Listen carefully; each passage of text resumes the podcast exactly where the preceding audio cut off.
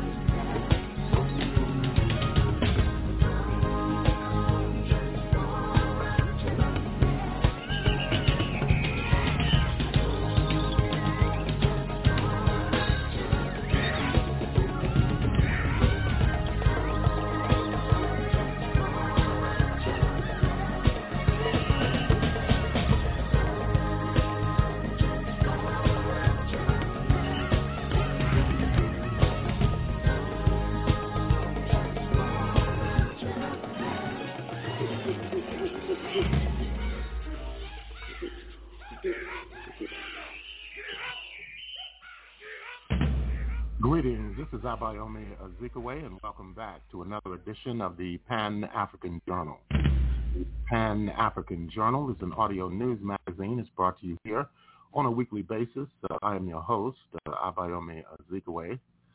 Today is Saturday, uh, June 3rd, 2023. Uh, we are broadcasting live from our studios in downtown Detroit. We'd like to thank all of our listeners for tuning in uh, once again to yet another edition of the Pan-African Journal worldwide radio broadcast. Later on, we'll be coming up uh, with our regular Pan-African Newswire report. We'll have dispatches on the African Union peace plan to end the fighting in the Republic of Sudan. Unrest uh, has continued in the West African state of Senegal in response to the conviction of an opposition leader uh, earlier in the week. A foreign ministers meeting is taking place in the Republic of South Africa in preparation for the upcoming BRICS summit in July. And the Nigerian Labor Congress uh, has announced a strike to protest the cancellation of fuel subsidies uh, by the new government in the Federal Republic of Nigeria. In the second hour, we look in detail at the developments in Sudan, Senegal, and the BRICS preparatory meeting uh, in South Africa that's taking place this weekend. Finally, we begin our month-long series in recognition of Black Music Month. In this first episode, we pay tribute to Dr. Nico Kasanda of the Democratic Republic of Congo, along with the early architects of the post-World War II African-American popular music. And right now, we want to start out uh, with our musical interlude uh, as a tribute uh, to uh, Dr. Nico Kasanda, uh, one of the architects of uh, modern-day Congolese music, a guitar player, a composer. And uh, we'll have more information on Dr. Nico Kasanda. Uh, this is an album uh, he did with the Africa Fiesta. The album is entitled Sakisa. Let's listen in.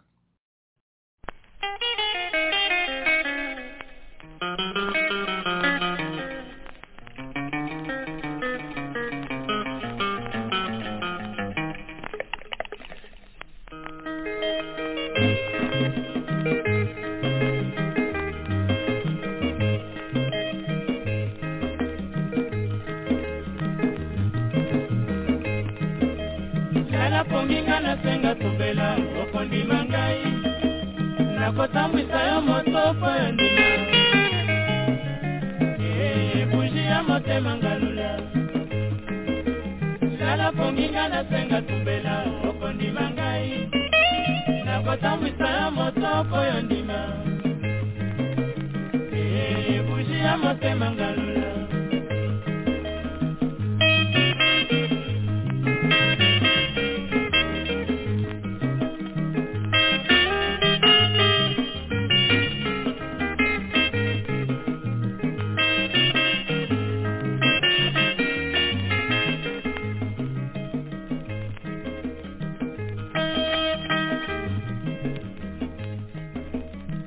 Nasenga tumbela okondima ngai. Nakotambwisa yo motoko ya ndima.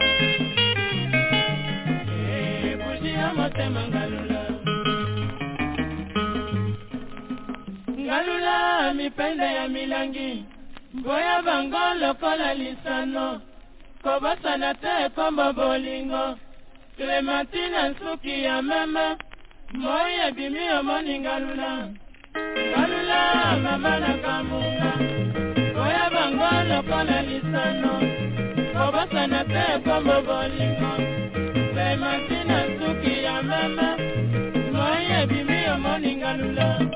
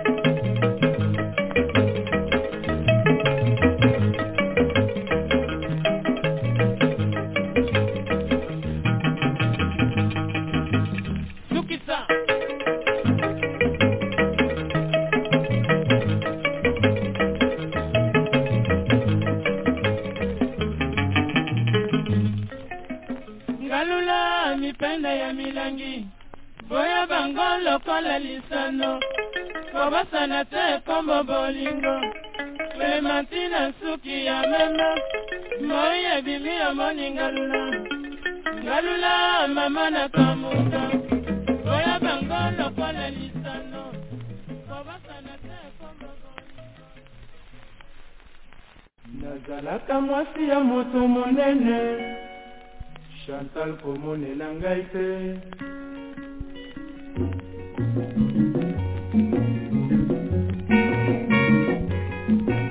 Na kati ya mbula mobimba oyo mayele esali ngai mwana moto.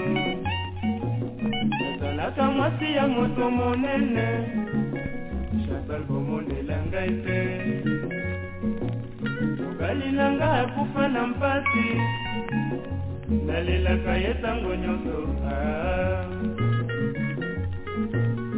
Moninga nazali na mpili. Na bana sango atikelanga esalaka ngai mawa mingi nzambe soki ozali koyoka tata ya bana nanga ah.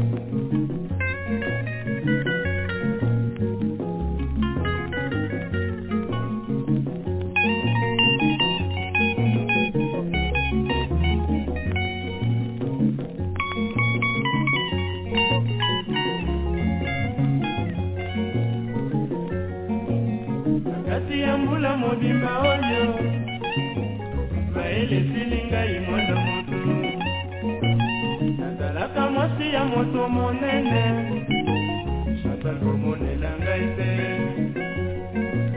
Mobali na ngai akufa na mpasi nalelaka ye ntango nyonso.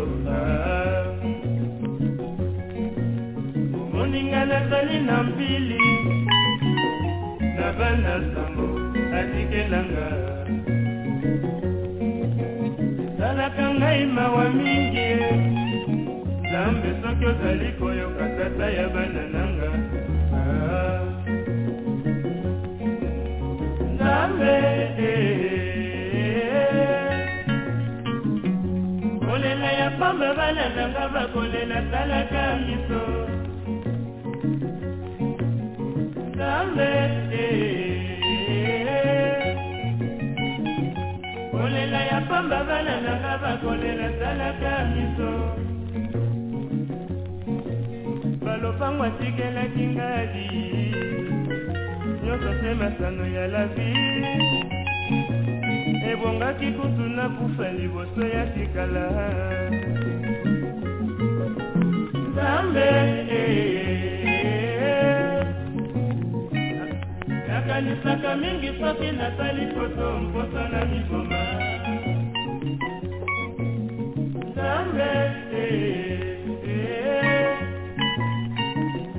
nakanisaka mingi soki nasali foto mposana liboma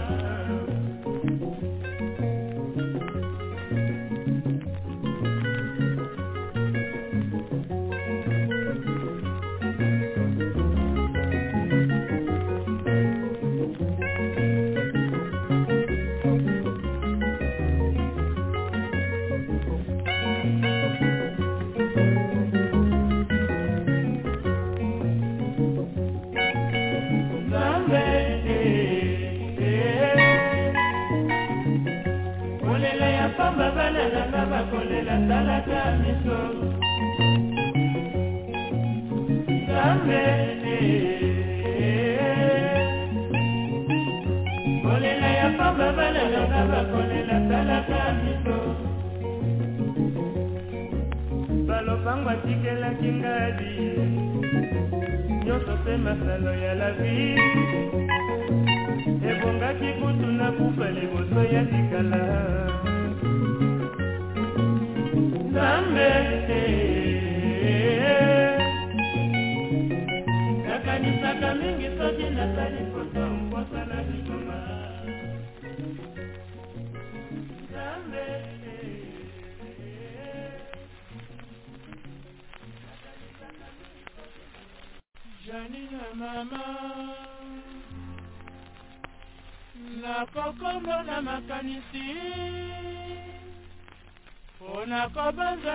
di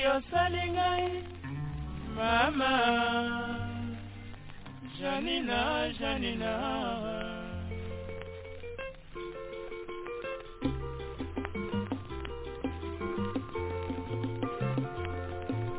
Janina akamata ngai ata mosali na yo. Na motindo yo osali ngai nakoki awa nde na miboma mama. Janina ondimaki olobaki yokobala ngai sikoyo mama okei libala naloba koboni janina ekamata ngai ata mosali na yo. Na motindo yo osali ngai nakoki awa nde na miboma mama. Janina ondimaki olobaki yokobala ngai. Sikoyo mama okei libala naloba koboni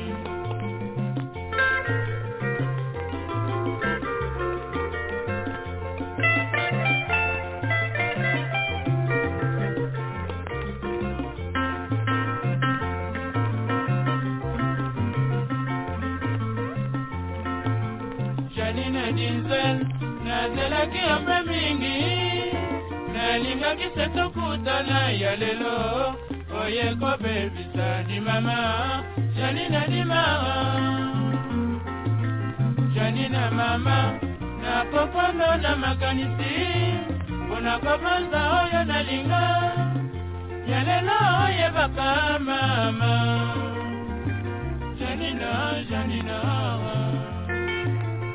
yondo na ngai. Okosambwisanga mwana kongo soki na banzinde na mibomi. Janina janina mama. Iselingo motema nalingaka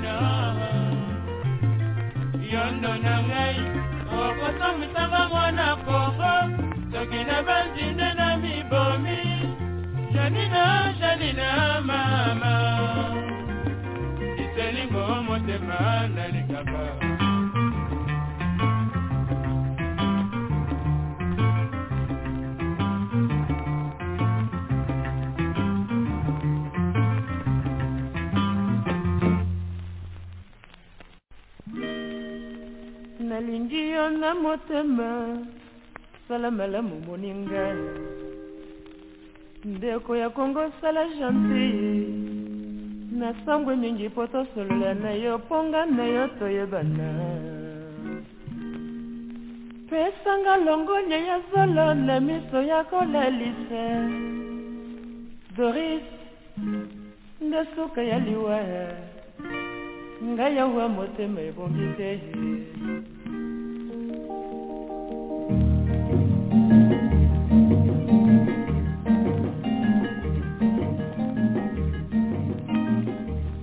nalingi yo na motema sala malamu moninga. Ndeko ya kongo sala gentille na sangwe mingi po tosolola na yo mponga na yo toyebana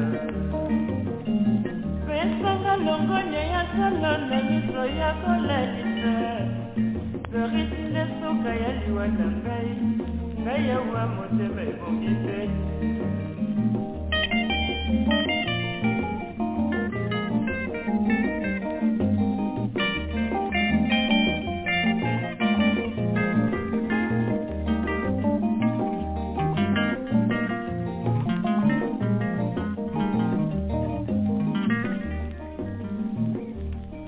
Lingi an amotem sala malamu moninga. Ndeko ya kongo sala shanti na ntango mingi po tosolola na yo mponga na yo toyebana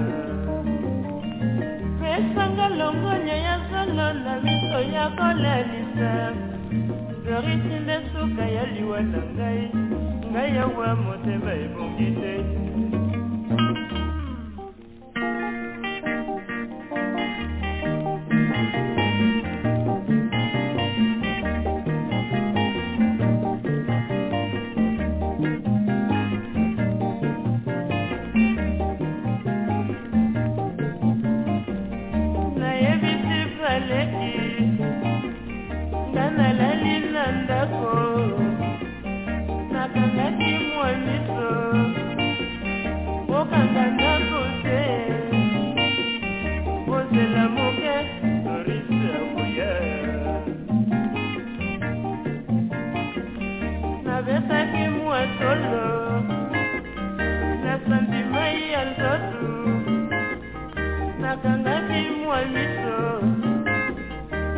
natiaka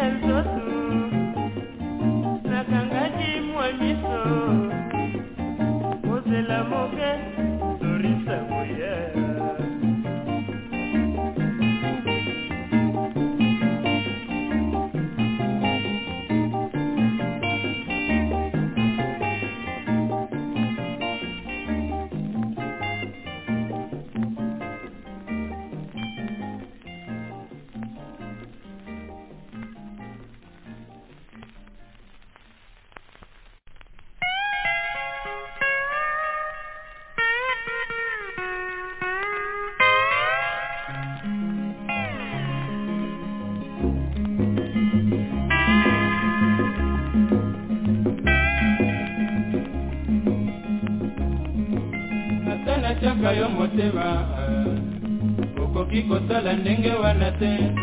Nayebisaki yo malamu nakei na kozonga nakei abidja nakei dalowa nakomi na bwake. Bongo na ya musukro balobi na ngai mama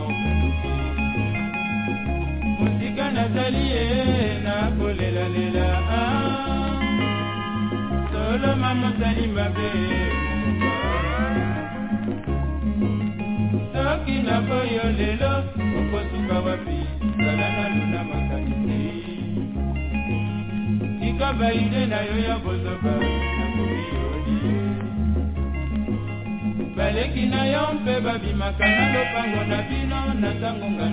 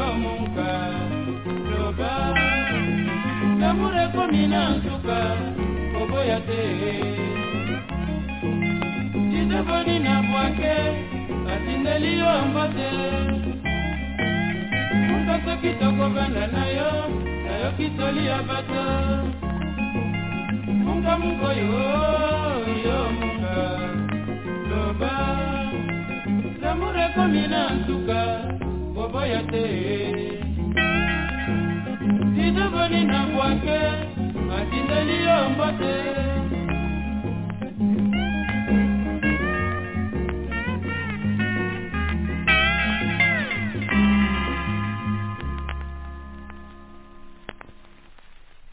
Je m'en fous, tu dois partir. Allez, mais qu'est-ce que c'est pour une histoire? Mais je- naye je ne comprends. Des vieux de cantonio nalingi na bala Ah, mais yo ngai te na kobala te mpo na koki te te yo français ebele boye. Ah. hey libala oyo nabala nde makambo. Baninga boyoka nde likambo. Ebebisinga motema. Ndenge oyo pierre asalinga nzambe nakoki kosala ye mabe ya pamba. Azuwanga bomwana nazali mpe na kelasi. Abebisi bakelasi na ngai nyonso. Aprese kaka tobanana ngai mwasi koya libala kolia malamu te kolata se eteni ya elamba ntango nyonso pasi na pasi. Ndako meso te ekiti te soni mpe na baninga. Soki na kaka seko ya bolingo. Lelo sombi mobili mpe ya sika amama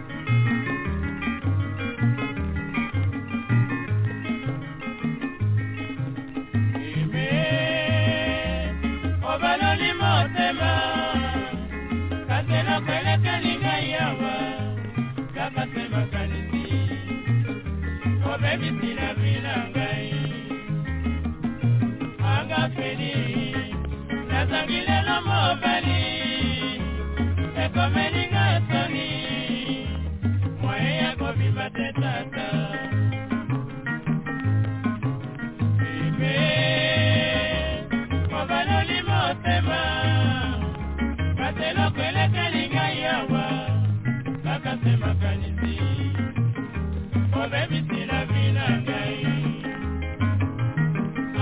ekomeli nazangi lelo mobali ekomelinga soni moye ya kobima te tata.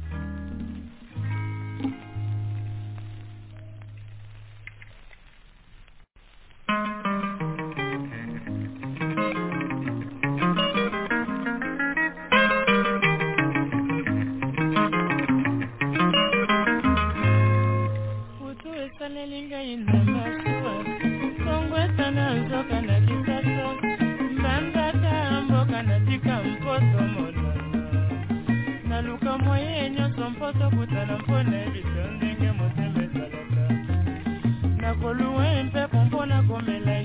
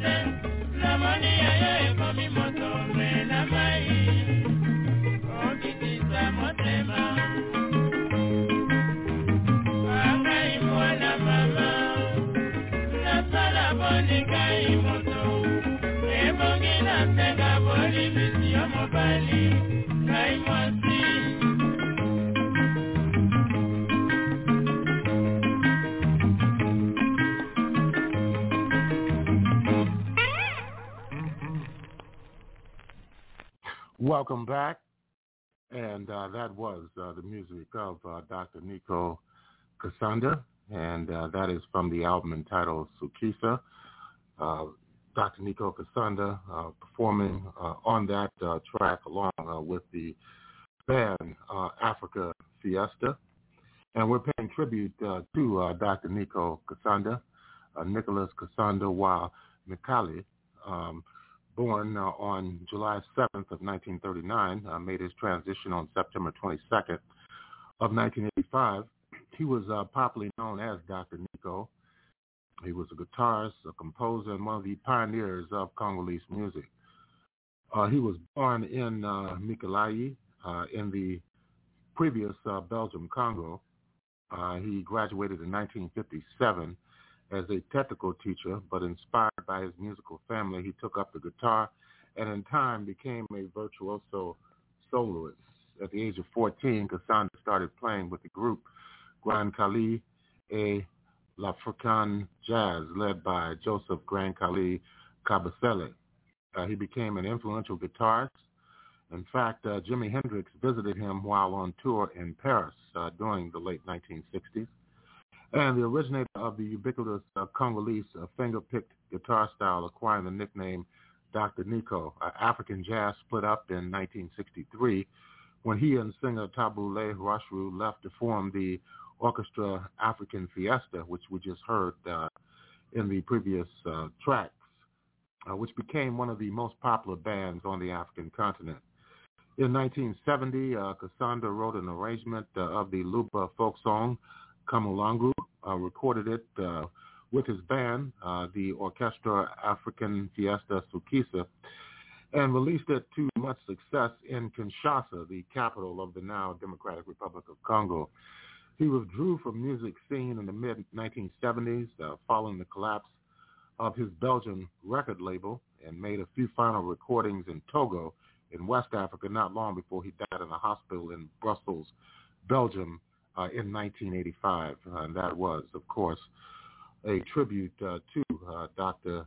Nico Kasanda, uh, one of the legendary figures in Pan-African music since the World War II period.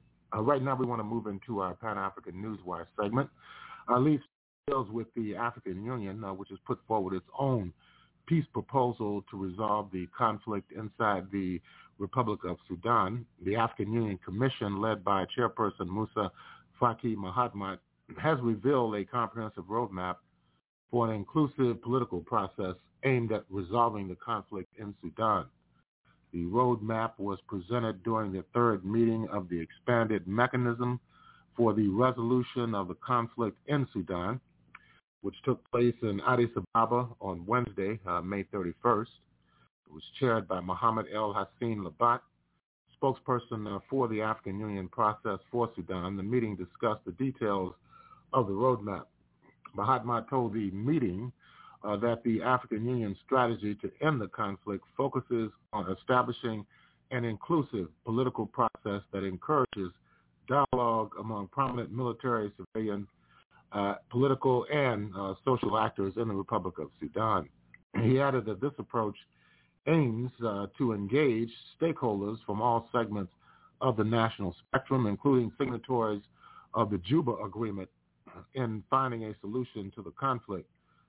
This inclusive dialogue is vital for transitioning Sudan back to civilian rule, rebuilding public services, addressing the urgent needs of the population, and preparing the country for democratic, free, and fair elections.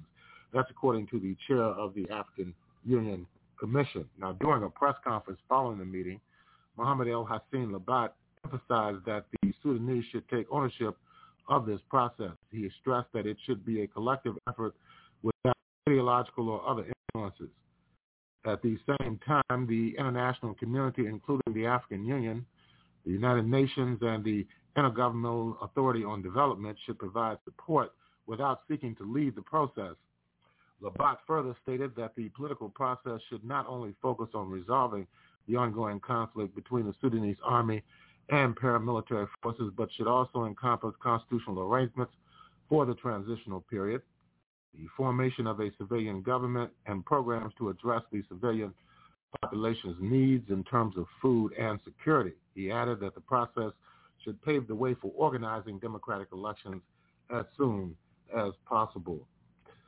In other news, in the West African state of Senegal, tensions remain high all day today after fresh overnight clashes brought the death toll to 15 in the two days since a court-convicted opposition leader, Ousmane Sonko, Sonko's ongoing legal woes have prompted rare flare-ups of violence in Senegal, typically a bastion of stability in the West Africa region, and foreign allies have urged a return to calm. Sonko, a 48-year-old former tax inspector, was initially charged with rape, but was convicted on a lesser charge of morally corrupting a young woman and sentenced to two years in prison. He claims the charges against him were bid by the government to torpedo his political career ahead of the presidential election next year. His conviction may take him out of the running for the 2024 poll. Clashes between Sonko's supporters and police broke out after the ruling uh, just two days ago, leaving nine people dead. Shops and businesses have been ransacked. The army was deployed to the streets, but fresh scuffles erupted uh, yesterday, last evening in parts of the capital of Dakar and in Ziguinchor. They left another six dead, government spokesman Maham Ka uh, told the international press. Burned out cars, tires, debris strewn streets bore testimony to another night of violence in Senegal.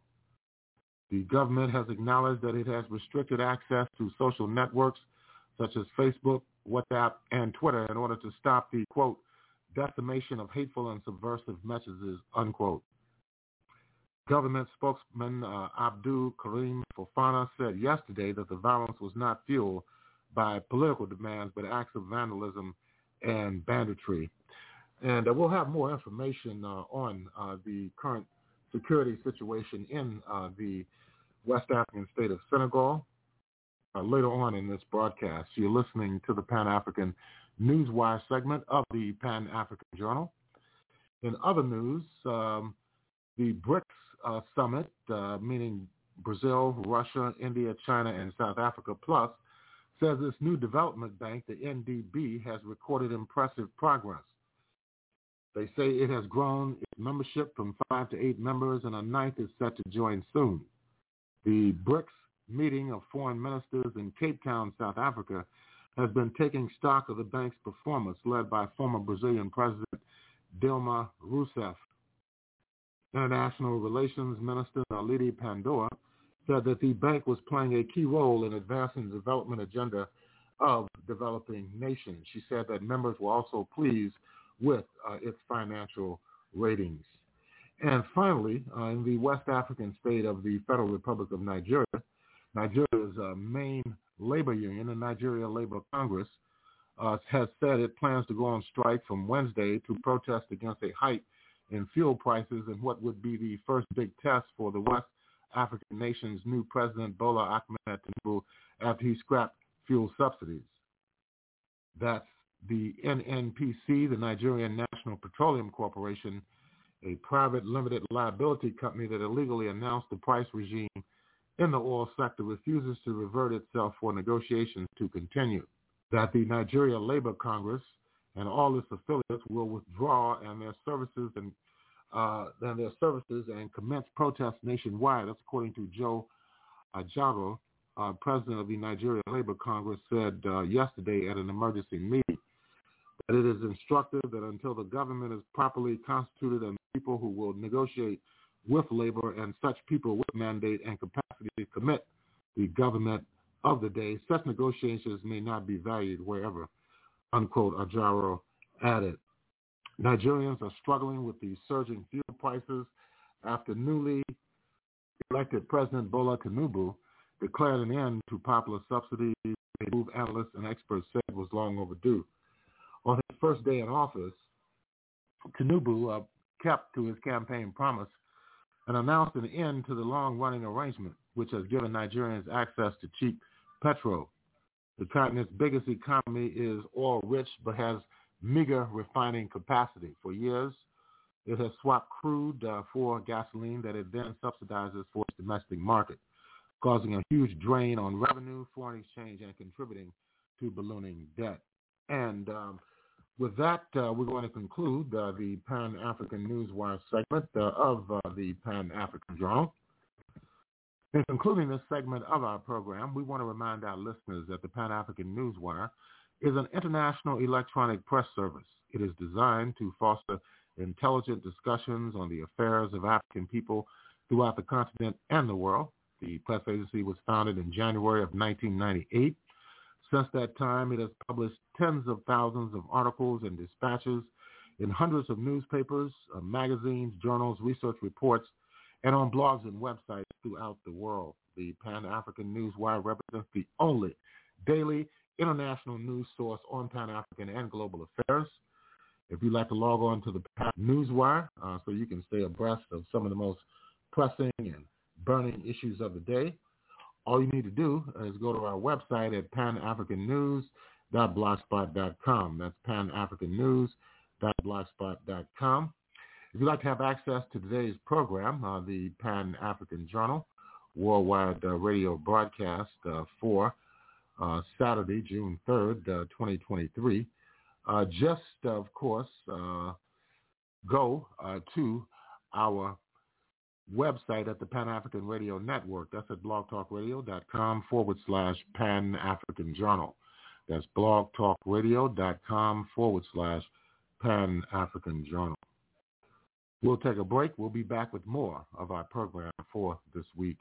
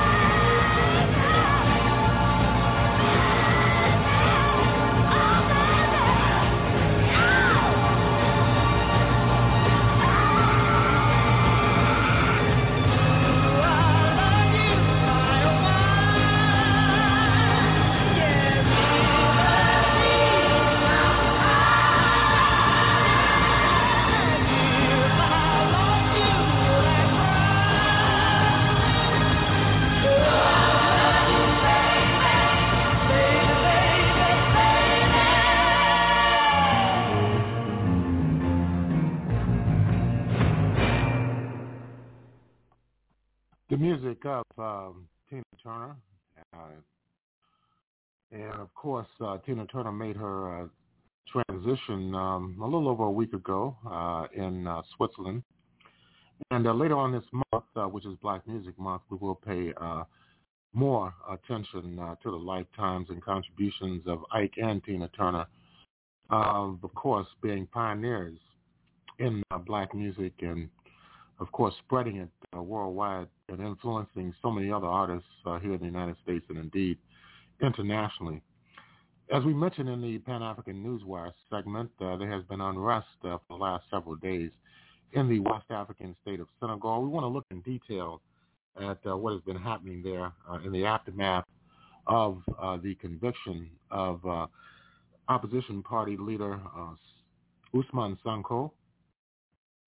it's reported today that some um, 13 people have been killed in the unrest.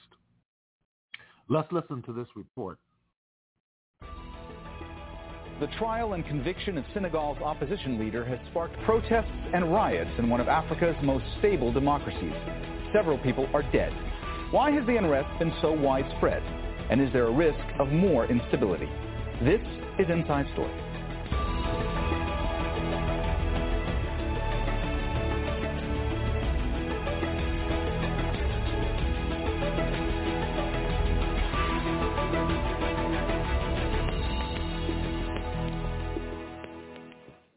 Welcome to the program. I'm Mohammed Jamjoom. Demonstrations broke out in Senegal after a court sentenced opposition leader Ousmane Sonko to two years in prison. He was convicted of corrupting the youth but cleared of rape. The charges relate to an incident at a massage parlor in 2021. Supporters say the violence across the country reflects widespread anger, particularly among unemployed young people who feel ignored by the political elite.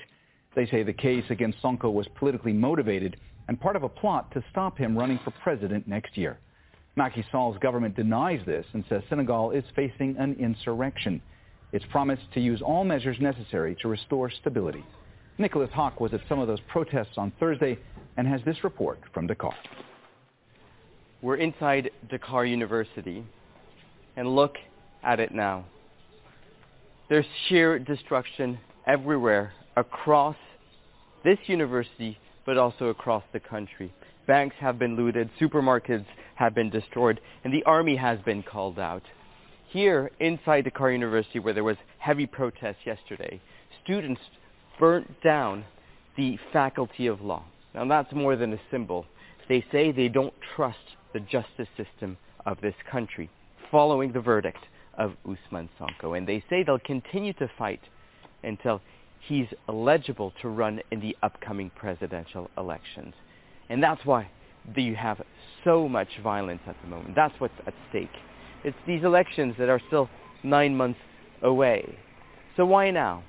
Well, one of the reasons there's so much tension is the intentions of President Macky Sall. Will he or will he not run for a third mandate? And that uncertainty is fueling the violence here in Senegal, a country that's not accustomed to such violence, a country known for its stability and democracy. But now, the military on the streets, protecting key areas. People are scared. They're at home. There's a saying in Wolof that, that in the local Senegalese language, that the Senegalese do not like the sight of blood. But there's been so much blood being poured. And so, now, religious leaders are involved in trying to negotiate a way out of this political crisis. They'll be meeting with opposition leader Ousmane Sonko, but also members of the government to find an end to the violence. Nicolas Haque, Al Jazeera, for Inside Story. The West African country with a population of 17 million won independence from France in 1960.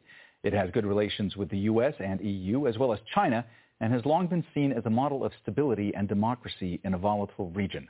The current unrest stems from domestic political rivalry. President Macky Sall was elected in 2012 and is due to step down next year. But he argues that he could run again because of changes to the Constitution in 2016, which shortened the presidential term.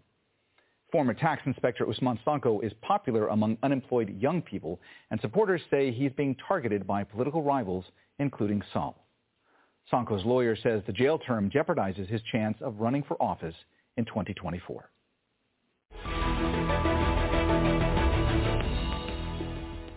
All right, let's go ahead and bring in our guests in London. Mujahid Durmaz, who's an analyst with Verisk Maplecroft Global Risk Intelligence Consultancy.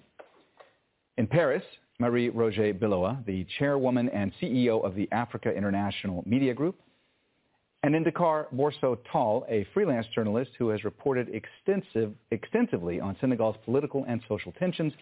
A warm welcome to you all, and thanks so much for joining us today on Inside Story. Borso, let me start with you today. Why has the unrest thus far in Senegal been so widespread? Uh, thank you for having me. Uh, the widespread uh, news around Sonko's case or this case of uh, uh, rape and uh, sexual assault overall is has reached this far simply because it's quite opposite of what Senegal has always been known for, which means a peaceful country stable in West Africa and respectful of all international laws. So to come to this um, uh, state at which right now uh, the population is extremely angry at the government for simply having applied, and I will explain later, uh, the law over a rape case. Uh, that is um, the reason why everything is uh, under chaos mm. right now. Uh, people are very angry and against the decision made by the justice system uh, to decide over a rape case um, so far. Uh, Marie-Roger, let me get uh, your perspective on this. Um, do you believe that there's a risk for more instability? Do you think that uh, that these protests will spread, uh, that people will get angrier? So, you know, what we've been seeing so far is that um, as uh, said before, Senegal has been trying to show um, a peaceful and democratic figure, and um, and uh, if the government has always responsibility when there's trouble, but I think this time around, uh, Mr. Ousmane Sonko has been calling for riots and uh, telling his supporters to to go to the presidency and overthrow Mr. Macky Sall. And uh, this is quite a difference with other uh, politicians, even from the opposition. I remember that uh, a couple of years ago, there were situations where uh, other uh, candidates to uh, runners to, for the president had been excluded for running. And I think of Abdul, the uh, Wade, the son, and uh, Karim Wade and Khalifa Sall, uh, they may have they, they found that situation very unfair to them, but they didn't call for violence. So this is a, a special case where you have uh, somebody who's been condoning uh, uprisings, calling for destruction, calling for uh, and uh, and since he entered the game, and uh, there, they, they, I, I would also say that they they are really cracking down on he, on him hmm. more severely than on others because he has opted for confrontation, hmm. for for defying institutions.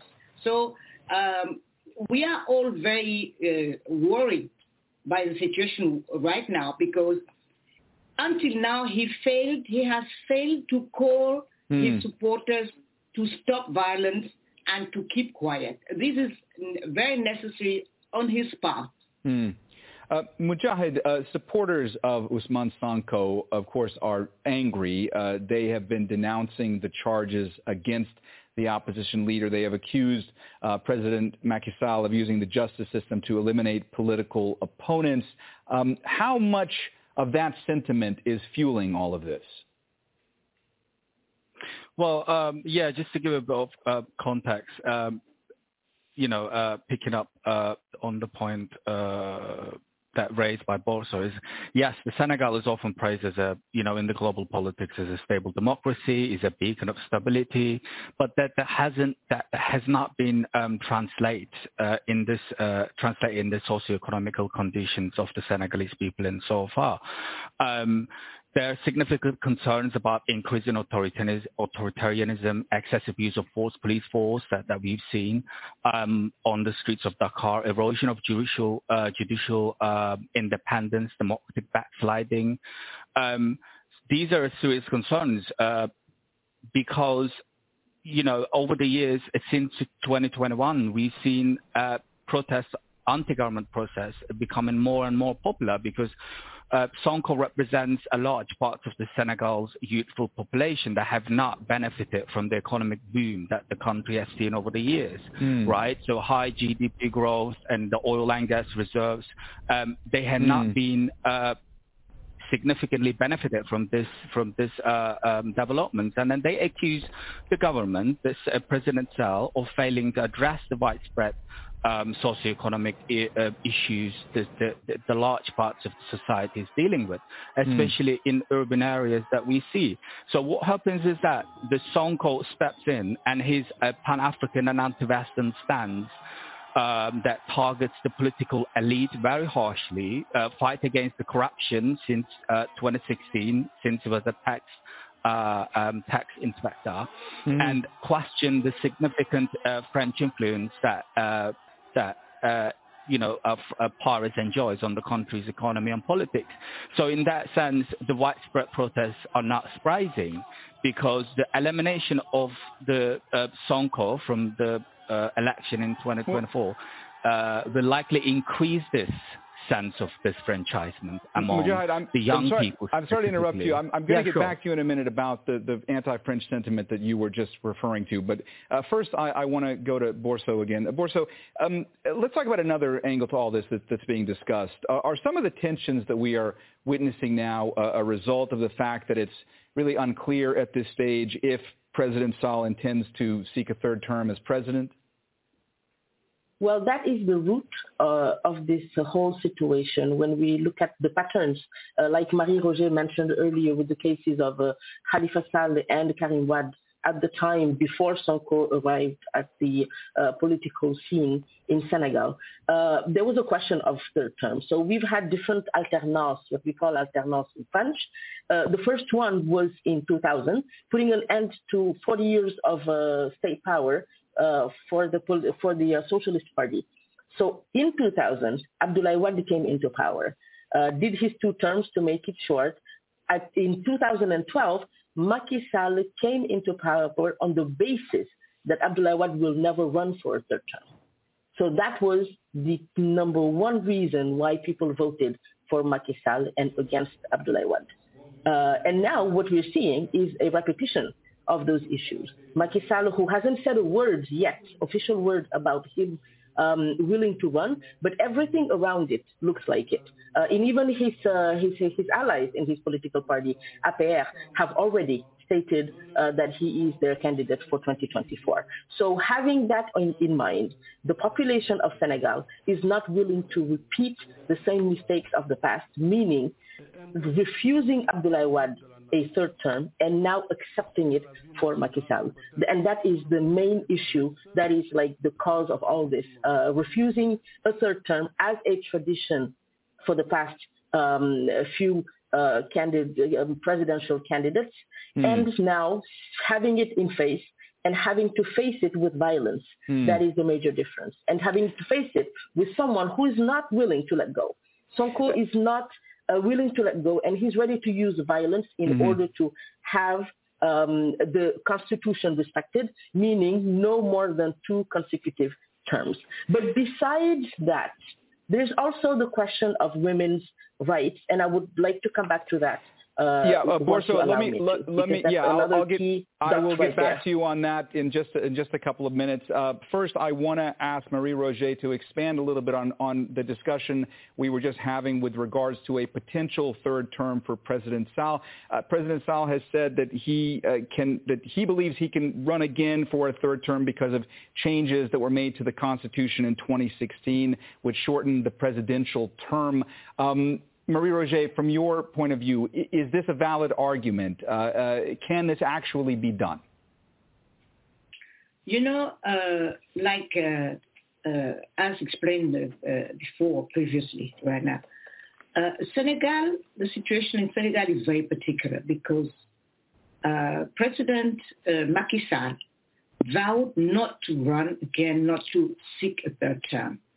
There are videos recalling that. There are tweets he made where he, he called for demonstrations, but peaceful demonstration, I must say. Um, and he was very much against um, uh, a third term. So that's why uh, the Senegalese are very much, they are upset and uh, they don't like that issue. Um, so we understand that. Hmm. Um, but the point is, uh, when you look at the, the, the story in Africa right now, you know, people who don't, presidents who don't seek third terms are the exception. So what I mean is, uh, we all want fresh air, fresh blood, new ideas. We, we want, uh, uh, you know, in uh, government to new governments to come so that you have a renewal of, of everything, new energy, and that's what we are we are fighting for.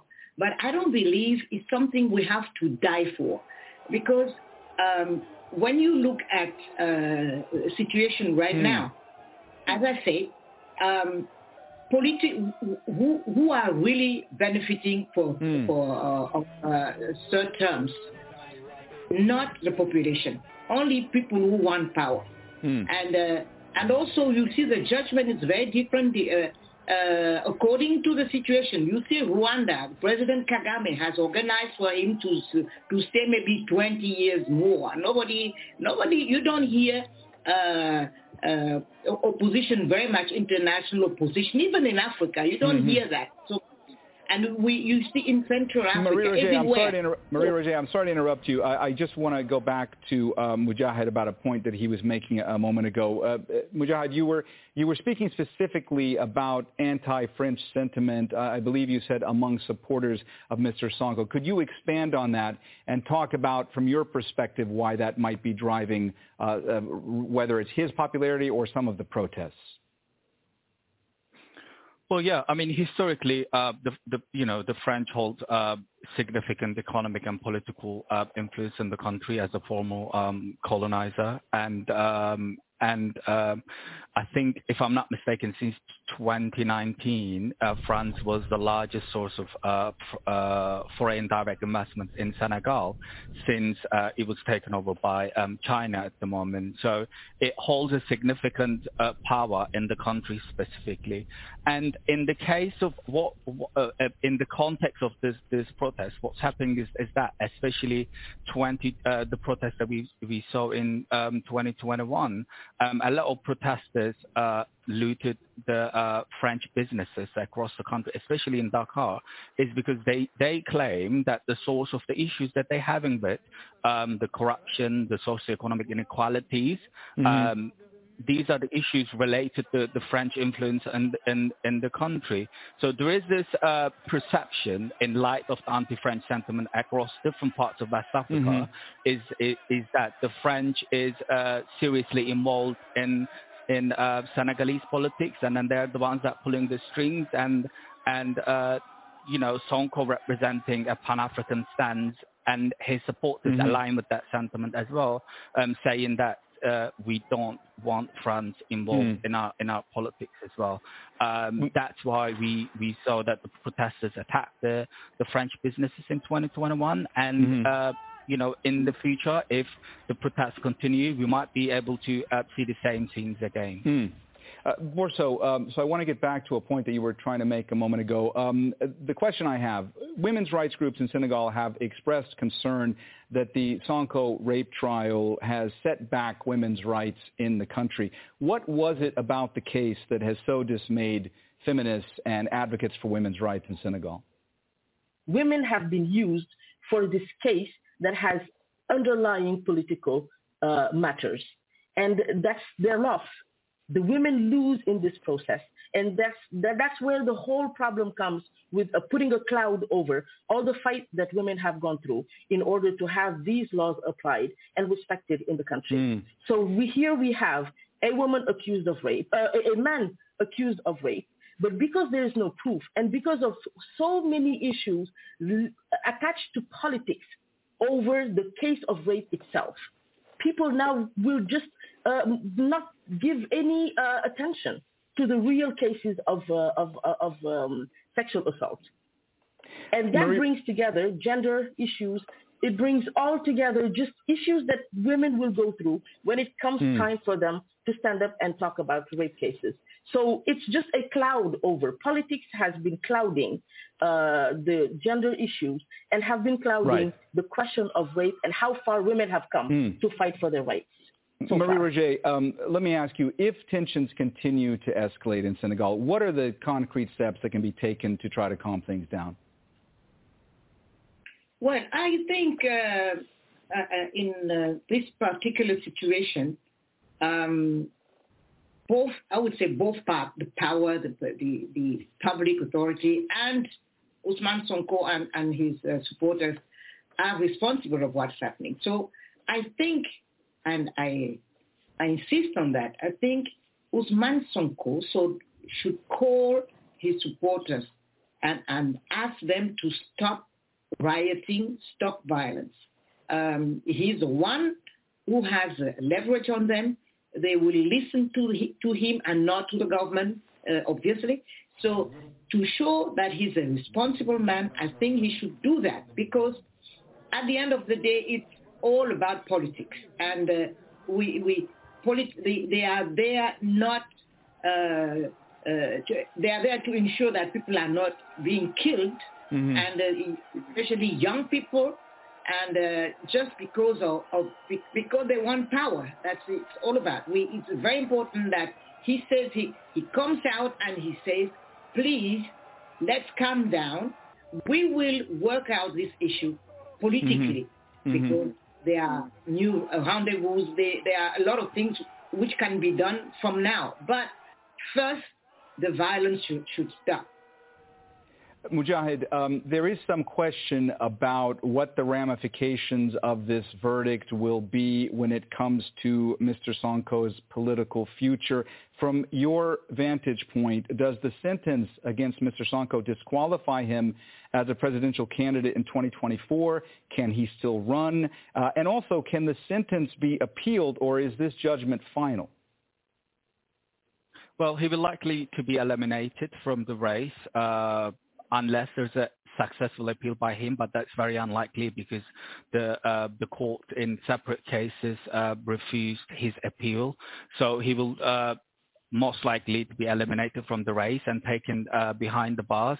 And in terms of the uh, the imprisonment, it's two years, um, considering that half uh, half you know, a young Sonko is and then how galvanized huge support, huge wave of support from the public. I do not uh, foresee that the, uh, this is the end of uh, Sonko's political future. He will definitely uh, remain as a significant actor in the Senegalese uh, politics moving forward. Mm. But there are there are two you know there are two different uh, specifically in the context of protest there are two different scenarios. Either um, Sall will very harshly repressively uh, squash the protest, uh, take uh, Sonko behind the bars and will go ahead with the third term.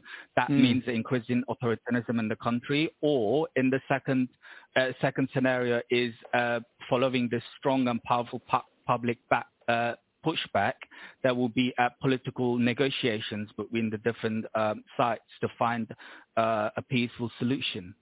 And, uh, you know, Mhm. maybe one last point in terms of possibility of the military coup, because we we uh, we heard over the, you know, last few days. Uh, I do not foresee any possibility of the military coup because Senegal has a relatively functioning democracy, diverse range of uh, political parties, robust civil society, and then they have influential social leaders, religious leaders. They usually step in to mediate the political dispute between the, the, the between the politicians. So um, yes, it will definitely be a turbulent times for Senegal, but I do not foresee definitely a military intervention at this point.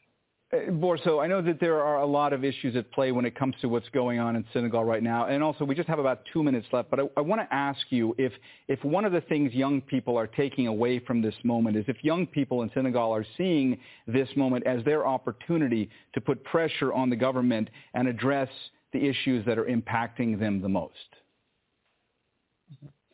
Uh, very, very simply put, the young people do not want a third term for President Macky Sall.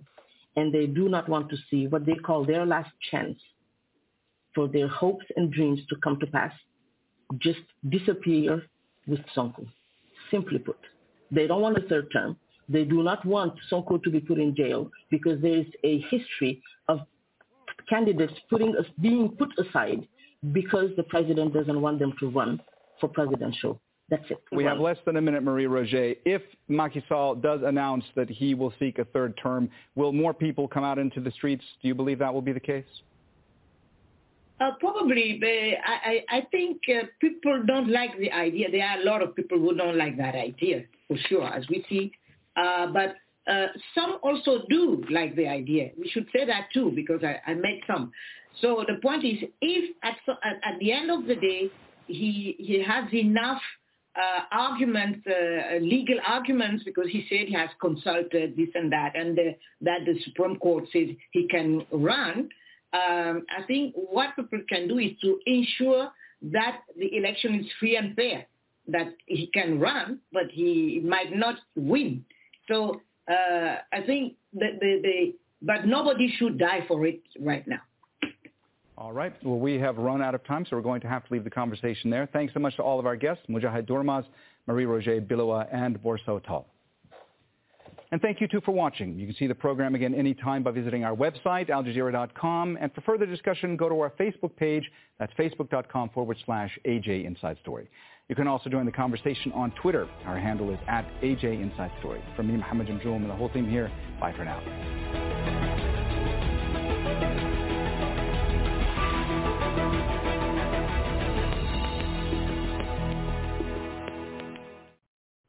Welcome back, and that was a, a report on uh, the security situation in the West African state of Senegal, uh, where uh, opposition forces have been demonstrating, and uh, a number of people have been killed uh, in the aftermath of the uh, conviction of Ousmane Sonko, a leader of the opposition in Senegal. We'll take a break. We'll be back with more of our program for this week.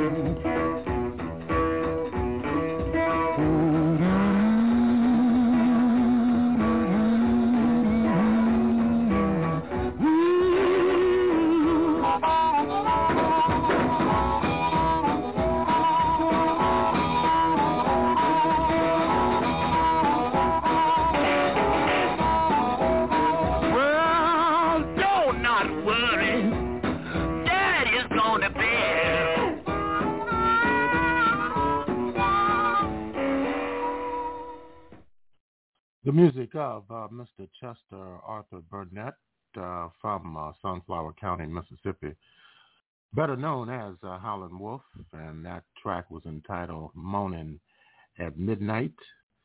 And right now we want to move into another report, uh, updated uh, report on the situation, the security situation in the Republic of Sudan. Let's listen in.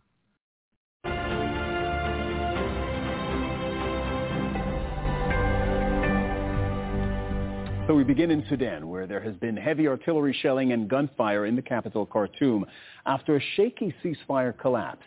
Earlier, the United States and Saudi Arabia suspended talks between the army and rapid support forces. The talks in Jeddah were aimed, were meant to negotiate the safe delivery of humanitarian aid, but the warring sides have violated the ceasefire agreement. Washington also sanctioned companies linked to both sides of this conflict. Meanwhile, the World Food Program says that one of its warehouses has been under attack. Armed men looted the facility containing tens of thousands of tons of food and supplements in Al Obeid, that's in south-central Sudan. This is one of the largest logistic hubs of the UN agency in Africa. World Food Program says it will put more than 4 million people caught in conflict at risk. Hiba Morgan is in Omdurman, across the Nile River from Khartoum. Hiba, do we know who is stealing this food that civilians will so badly need? Well, we spoke to residents in El Obeid and we spoke to some senior UN officials here in the capital Khartoum and, uh, uh, or rather in Sudan because most of the UN staff have moved to the eastern city of Port Sudan. So those who we spoke to accused the rapid support forces of being behind the looting of the warehouse in Al uh, that, uh, that led to the, at least 20,000 metric tons of food being looted. Now, they also said that civilians who were also in need of uh, food were also uh, also did participate in the uh, looting of the warehouse in uh, North Kordofan. But it's worth noting that it is not the only robbery that the World Food Program faced since the start of the conflict. Uh, tens of thousands of metric tons have been robbed from their warehouses in the western part of the capital in the Darfur region. Their warehouses here in the capital, Khartoum, have also been looted, along with uh, warehouses belonging to other organizations. Their offices have been vandalized, properties have been destroyed. All of that affecting the aid operations here, where millions of people still remain trapped in desperate need of humanitarian assistance. Now, the looting and the fighting is making it very hard for humanitarian agencies to work to deliver uh, food supplies to those who need it here in the capital. So they are concerned that the ongoing looting and, uh, the, and, and the hampering of operations due to the violence will affect those here in the capital, Khartoum, who are in need of assistance. Hiba, tell us about those sanctions that the U.S. has imposed on both sides of this conflict, the Army and the RSF. Do you expect that to change the course of this conflict? Well, first of all, let's look at the companies that have been sanctioned. You have two companies that are affiliated to the Rapid Support Forces and are responsible for uh, getting them weapons and the technicals that are currently driving around the capital, Khartoum, in the military operations of the Rapid Support Forces. One of them based here in the capital, Khartoum, another based in the United Arab Emirates. Now, these companies are responsible, I would say, for uh, getting in the vehicles that uh, the RSF have been driving around the capital, Khartoum, for their weapons and also for their economic investments, uh, including the gold trade. So that's the, those are the companies that have been targeted by the United States when it comes to the RSF. When it comes to the army, their companies, uh, their companies targeted include companies that manufacture ammunition, weapons, cars, basically everything that the armed forces would need. And the whole purpose is for the two sides to have less uh, fighting capabilities to uh, reduce the conflict, or rather make sure that it does not last as long as possible. But ha- for it to have an impact would take time, time that many people here say they cannot afford as many remain trapped between the fighting uh, of the Rapid Support Forces and the Sudanese army. Hiba, thank you very much for that reporting from Omdurman, just across the river from Khartoum. Let's bring in Abdul Karim Elgoni. He is chairman and researcher at Sidra Institute for Strategic Studies. He joins us via Skype now from Johannesburg in South Africa. How do you think both, both sides of feel about these U.S. sanctions? Do they fear them or are they confident, do you think, they can get around them for now?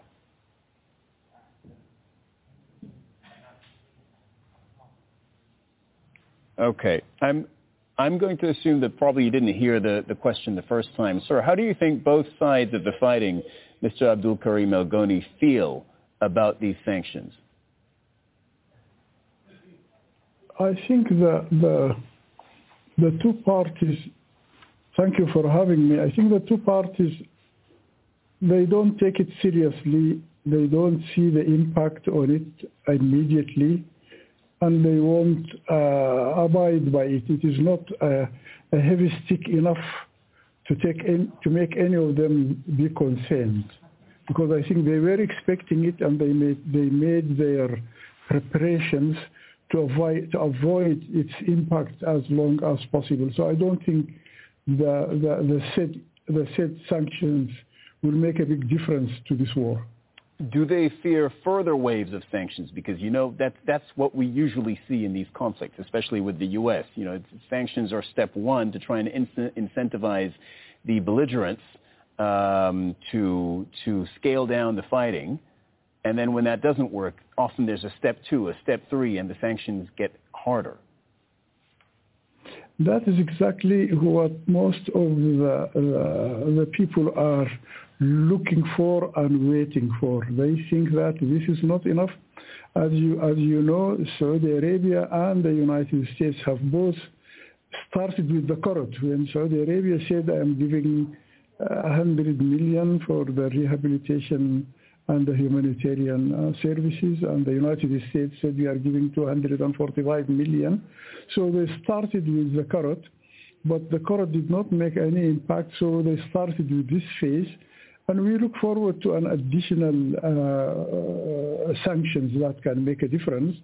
But I think before that, they could have tried to create a, a some sort of, of mission that will be guaranteed access by both the army and the uh, rapid support forces to areas where they are in control of.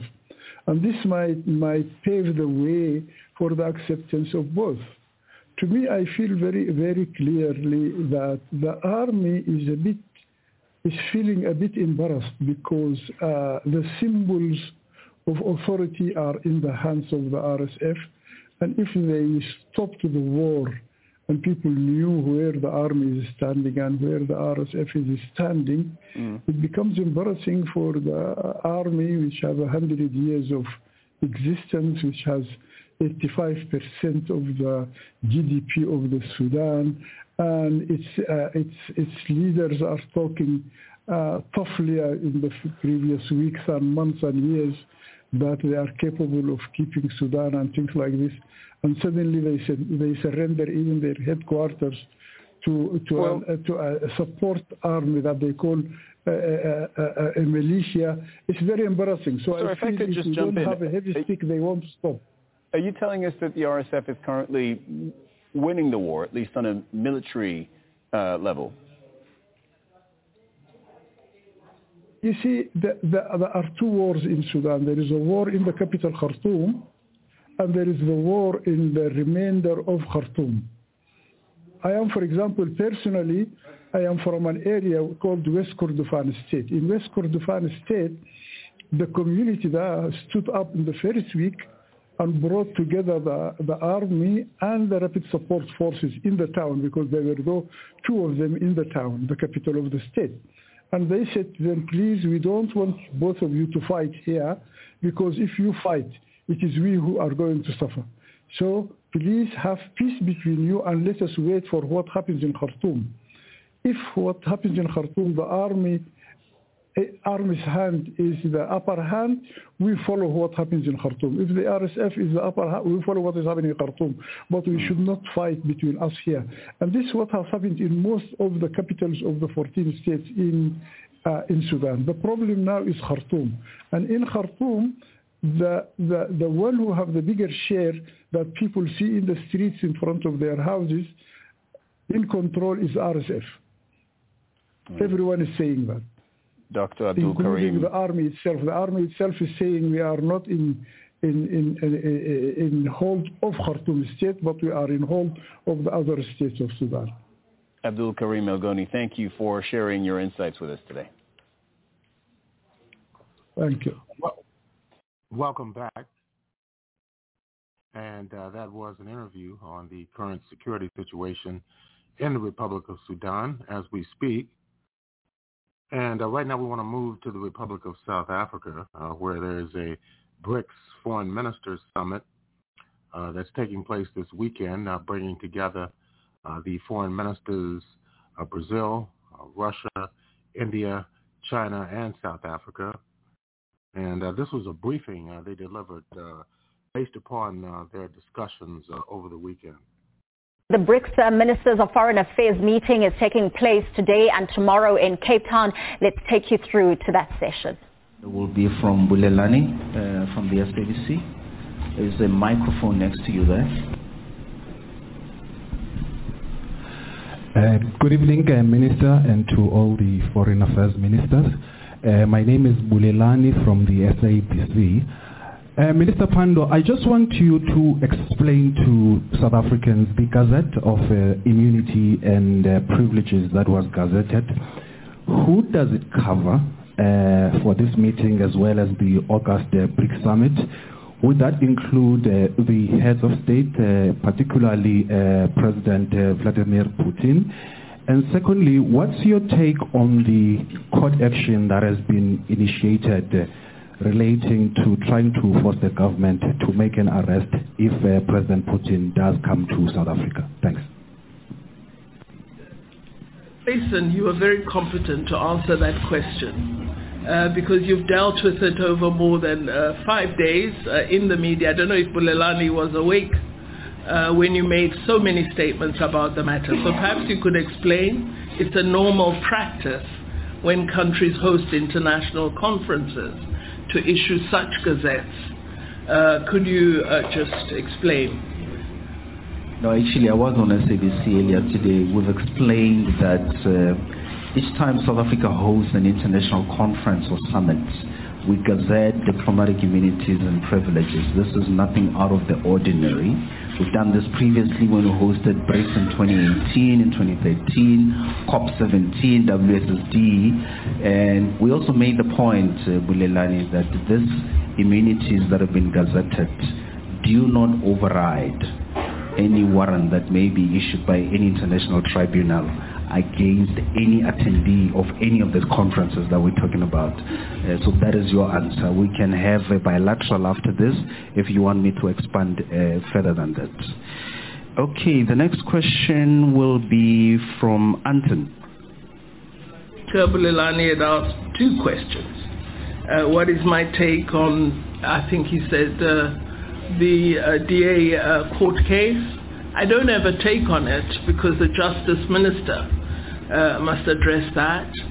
Um, should I be uh, cited as a respondent? I'm not in receipt personally of the papers. The legal uh, officers will advise as to how we respond. Thanks, Minister. Anton? Uh, thank you. My name is Anton Zolotnitsky, uh, from Russia, and my question is to uh, Minister Lavrov. So as we see now, many countries declare their desire to um, be invited into the BRICS group. Um, for instance, today you uh, met with the delegation from Saudi Arabia who also expressed uh, their desire to do that. Uh, could you please tell us about uh, the progress that is being made in this uh, direction and why do you think uh, BRICS attracts so many countries? Thank you. Well, indeed, we indeed we, we discussed this uh, issue, and I did discuss it with the minister from Saudi Arabia this morning. Uh, as regards the approach of BRICS, it is still being shaped, it's evolving, uh, and the Sherpas reported to us uh, about the results they reached at this stage, and the chair authorized them to continue after they have listened to comments uh, which were made by each of us at the meeting. BRICS uh, is a different uh, structure. It's a new organization based on the principles of equality, mutual respect, consensus, non-interference, and strict adherence to the United Nations Charter, to all its principles in their interlinkages. it is not uh, for, for BRICS, you know, to pick and choose something which you like in the charter for this particular situation and then to do the opposite for another situation. So it's, uh, I think, I think BRICS um, symbolizes the evolution of the multipolar world, uh, which is talked about very often and more and more so, and the attraction uh, to more than a dozen countries uh, of BRICS uh, is a testimony to that. The next question is from Yuri. Добрый вечер. Юрий Кагалов, «Российская газета». Сергей Викторович, не могли бы вы прокомментировать вот эту историю, будто бы саммит БРИКС э, якобы мог быть перенесен из ЮАР в Китай? Как вы относитесь к этому? Я ничего, не, Minister Lavrov, my question from Rossiyskaya Gazeta is about the information that we have read in the media about the BRICS summit allegedly being moved to China. What's your take on that? Как я понимаю, эта новость была опубликована только в одной какой-то желтой английской газете, а я английских газет не читаю. This information was published just one just in one British tabloid, and I don't read British papers. Thank you very much, Minister. Um, we're going to move to Julie from CGTN. Uh, is the microphone next to you or it's coming? Good evening, ministers. Um, I do think it's similar to what my colleague asked uh, a little bit before, but this question is for the Vice uh, Foreign Minister from China. So the August summit is being taunted as one of the most important ones.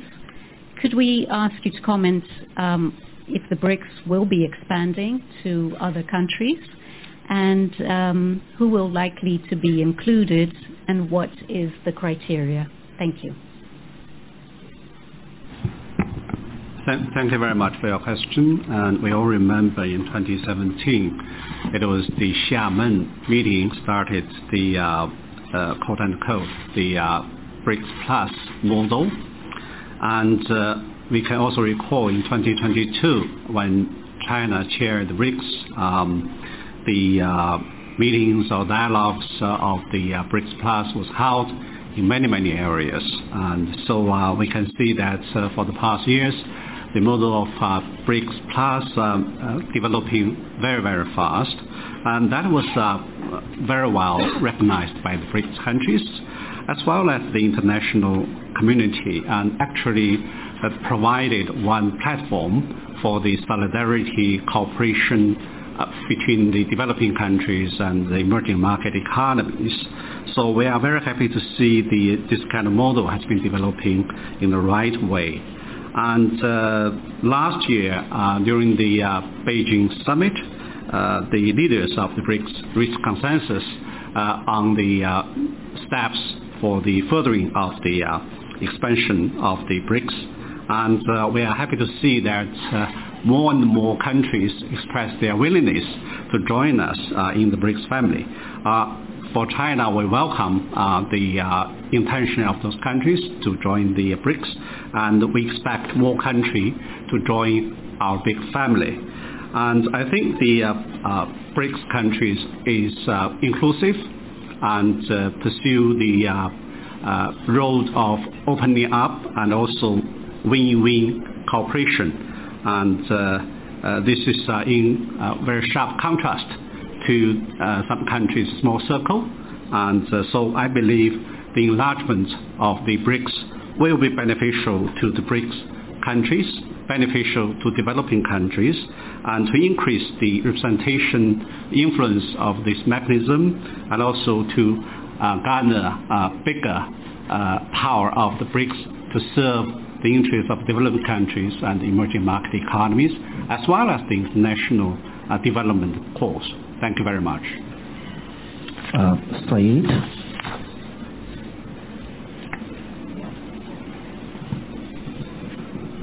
Thank you. 呃，毛部长您好，我是凤凰市的萨伊德。Uh, my name is Saeed. I'm from Phoenix TV. China. Uh, my question is, some Western countries are trying hard to hold the emerging markets and developing countries to, to their point of view. So they appear to do this using various means which comes at a risk of the development of those countries. My question is, in your view, how should the emerging markets and the developing countries deal with this matter? Thank you. Since you start to ask question in Chinese, so I answer a question in Chinese. Uh, but we have interpretations.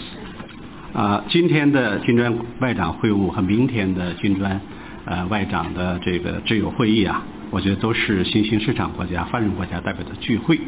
会议的主题呢，都是团结、合作、共赢。The BRICS Foreign Ministers meeting today and the Friends of BRICS Foreign Ministers meeting tomorrow will both be the gatherings of the representatives of emerging markets and developing countries, and both are themed on solidarity, progress, and win-win cooperation. 同时呢，我们也看到这个世界上也有个别国家，他们热衷于啊拉小圈子、搞脱钩断链，对一些发展中国家的发展啊，包括中国在内进行打压遏制，本质上就是不允许别国发展，搞经济胁迫。啊，这个同我们金砖国家的团结合作形成了鲜明的对照。But we at the same time see that some uh, certain countries in the world trying to contain uh, other countries seek decoupling and sever supply chains. They're building exclusive circles and trying to suppress and contain the development of China and other developing countries. Essentially, they do not wish to allow the developing countries to achieve development or economic prosperity. This is in sharp contrast with what BRICS is doing. 但是我要说，历史告诉我们，发展中国家的发展壮大是历史潮流，是不可阻挡的。那么，面对这种胁迫、打压和遏制，我觉得我们要做到四个要。But history has already told us that the development and strengthening of developing countries is a trend of history that will not be stopped. And in the face of such suppression, containment, we must do the following four things. 呃，第一个呢，要做到自信。我们发展中国家和新兴市场国家，包括金砖国家在内，都有着优秀的历史传统和灿烂的文化文明，这是我们的底气所在，也是我们的智慧和力量源泉所在。First, be confident. The emerging markets and developing countries, including the BRICS countries, all enjoy profound history and traditions and splendid cultures and civilizations. This is the source of our confidence and of our wisdom and strength.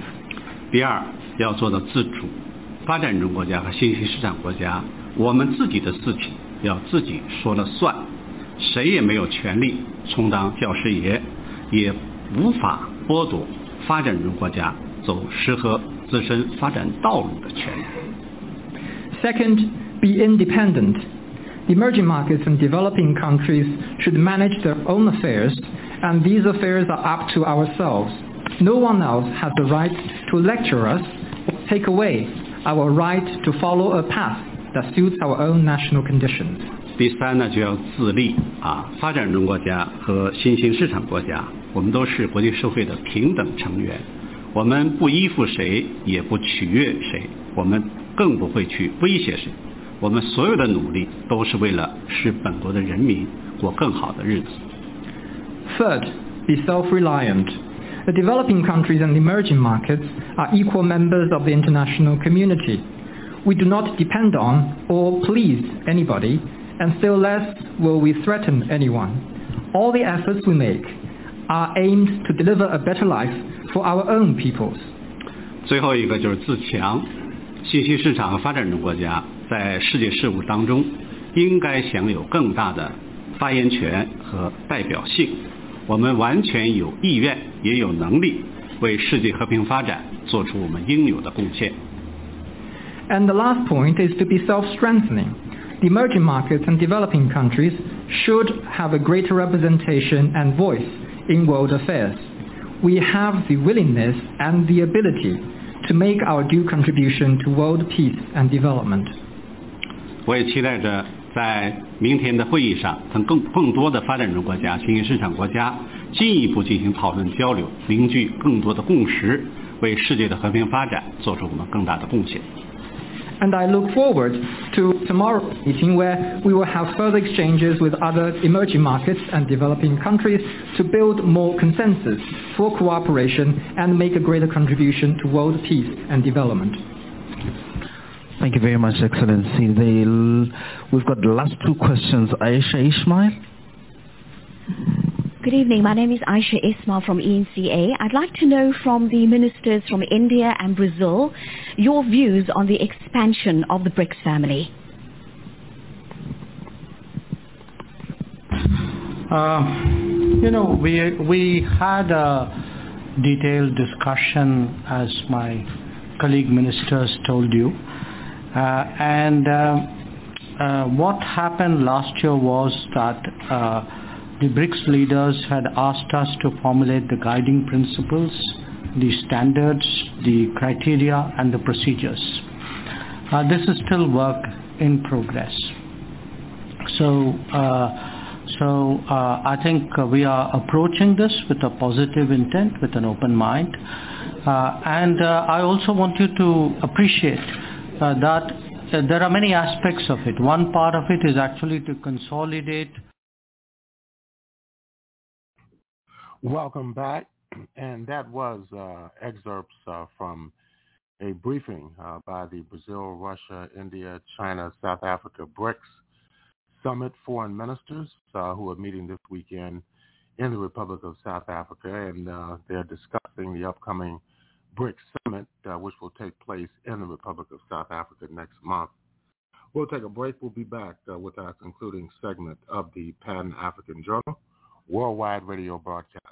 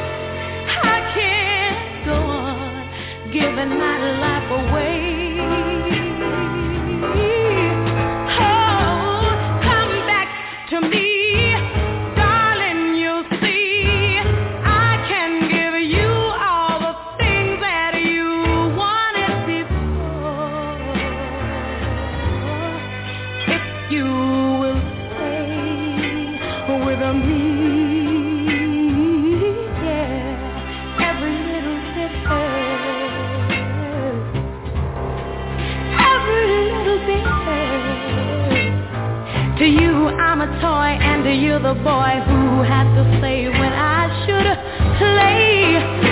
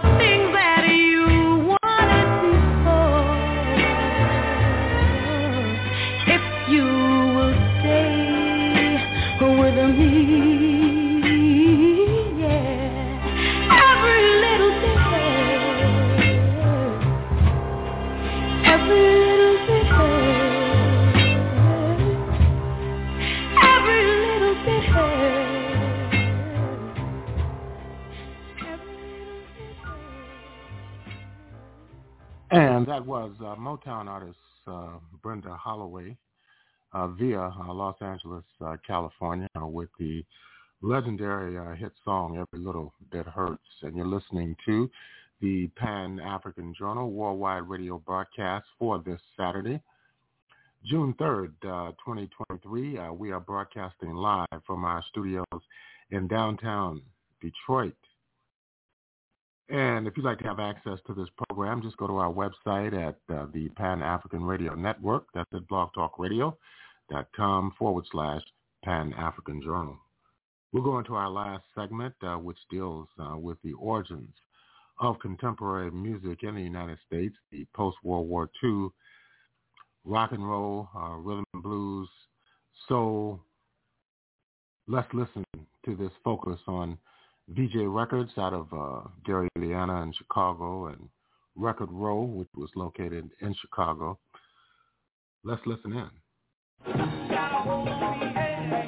Rhythm and blues, Chicago style. It was blues. It was rock and roll.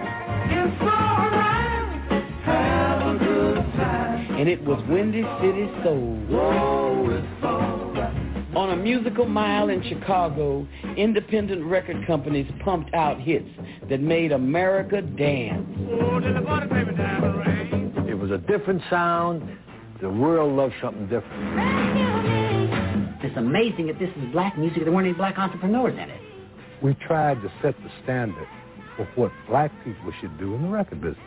We had the best music, and we gave the best parties. I mean, it was the best. It was the dawn of rhythm and blues, and on one Chicago street, R&B history was made. This is Etta James, and the street was Record Row.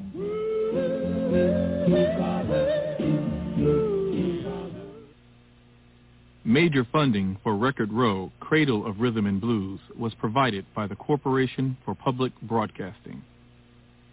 Additional funding was provided by the Central Educational Network, the Illinois Humanities Council, and the National Academy of Recording Arts and Sciences.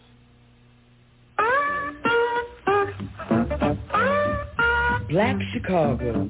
In the 1950s, it was booming. 800,000 African Americans called the Windy City home, and 2,000 more black folk arrived from the South every week.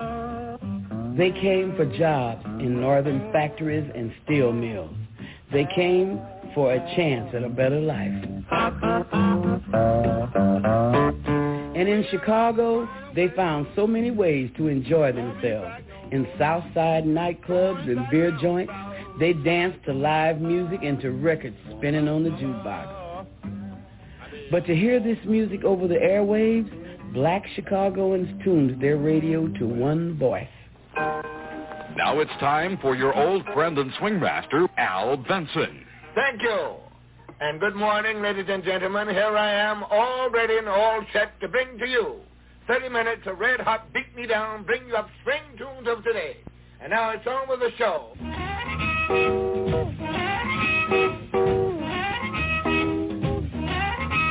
Benson was the first DJ in the city to broadcast the gut bucket Delta blues of the South and the up-tempo rhythms from the West Coast. Al Benson played rhythm and the blues, and it was just what black Chicago wanted to hear.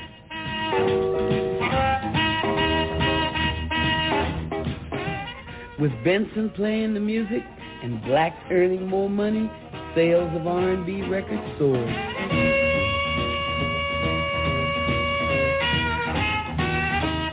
In segregated America of the 1950s, black music was basically ignored by most major record labels.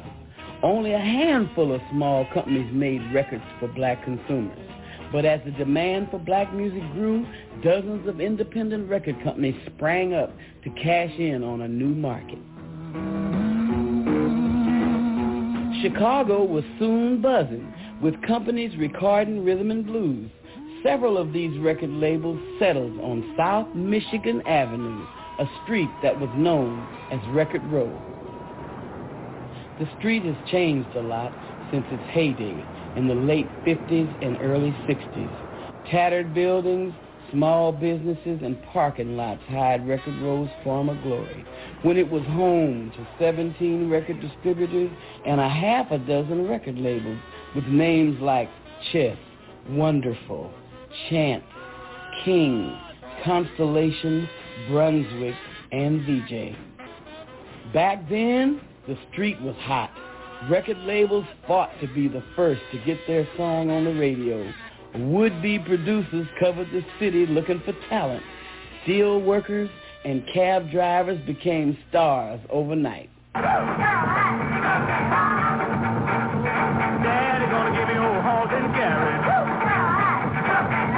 was such an abundance of excitement that was created in this little area between Roosevelt Road and 22nd Street.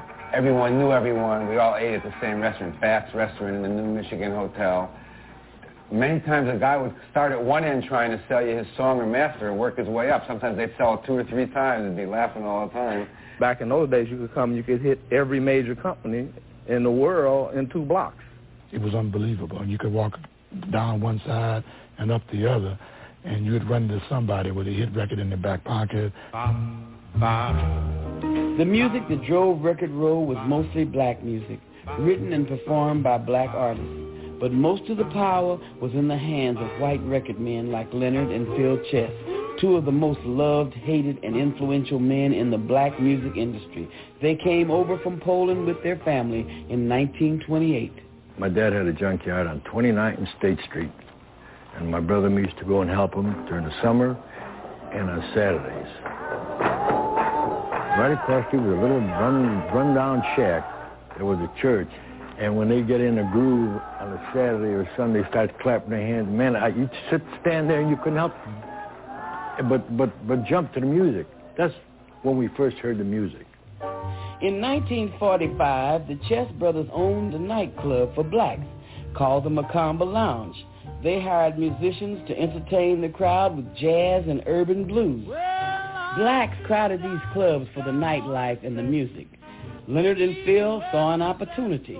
There weren't many recordings of these musicians, so they quit the bar business and became record men and started up a relationship with DJ Al Benson. Al Benson would play a record four times in a row if you took care of him right, and, and you'd have instant reaction. He had, he was the first with a major black listening audience, major, because that's the only place they could hear it. Went down to Eli to get my pistol out of barn. Many blues artists were unskilled laborers by day and blues men by night. They brought their harmonicas and guitars from the South and amplified them, creating a new sound, urban blues.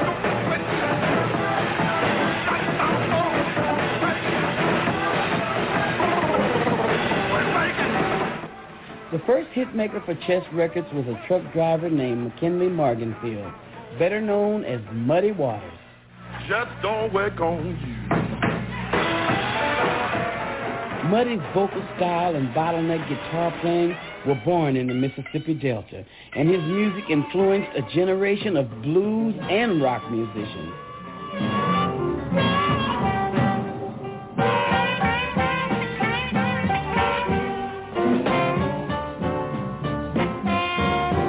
A pretty little girl, but I lose my baby boy, ain't that bad. Muddy Waters, along with the Chess Records, and invented that amplified harmonica and guitar here in Chicago. Muddy was Chess Records. To me, it was Chess Records. He was the foundation.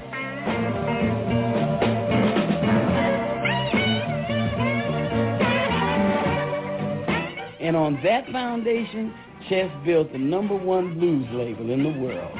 Their artists were legendary. Howlin' Wolf, Little Walter, Sonny Boy Williamson, and Jimmy Rogers.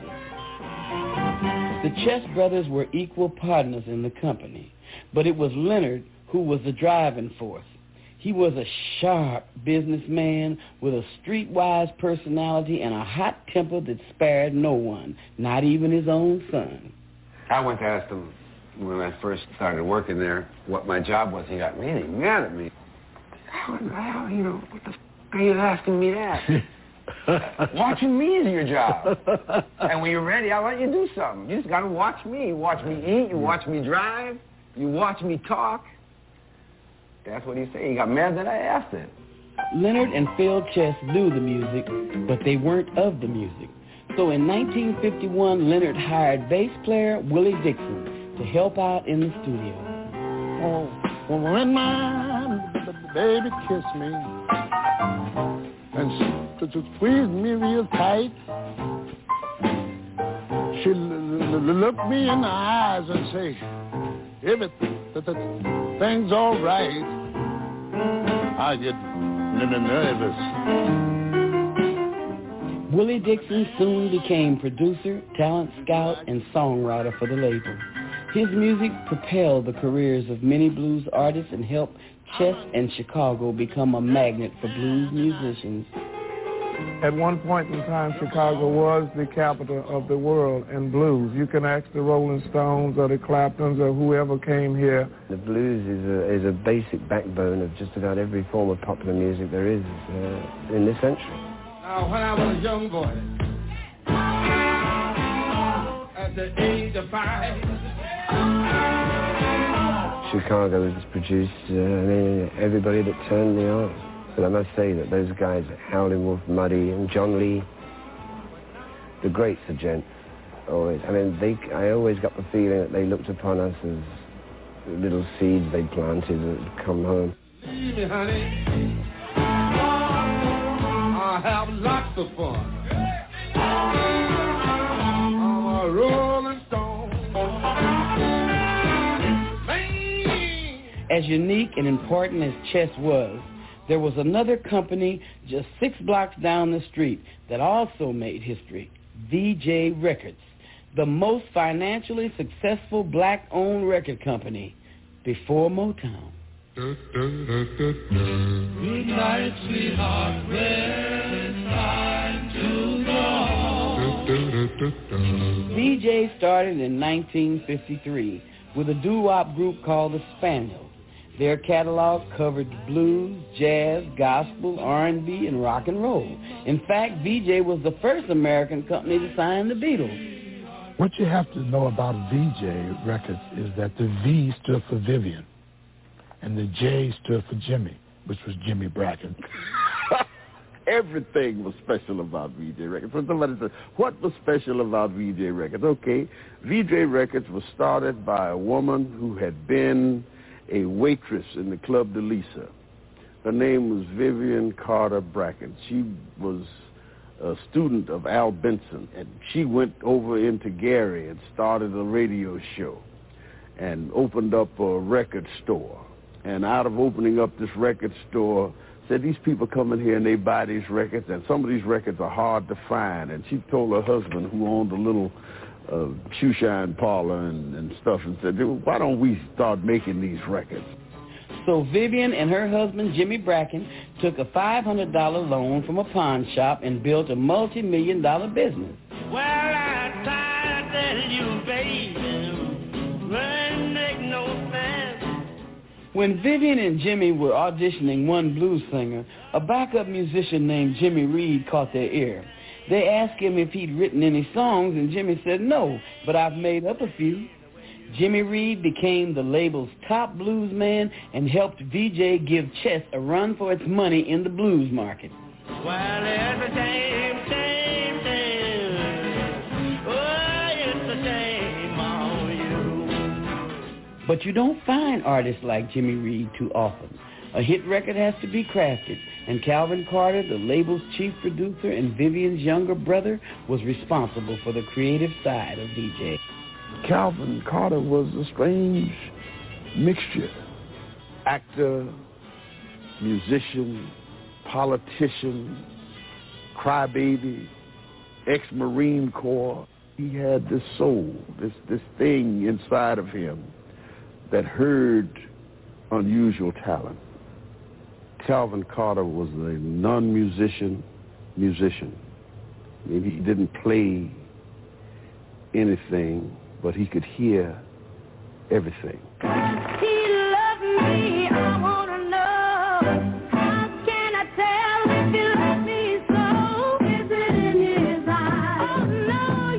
I recall the Shoop Shoop song with Betty Everett. And he had people stomping on telephone books to get that doop, doop, doop, doop, doop. Oh,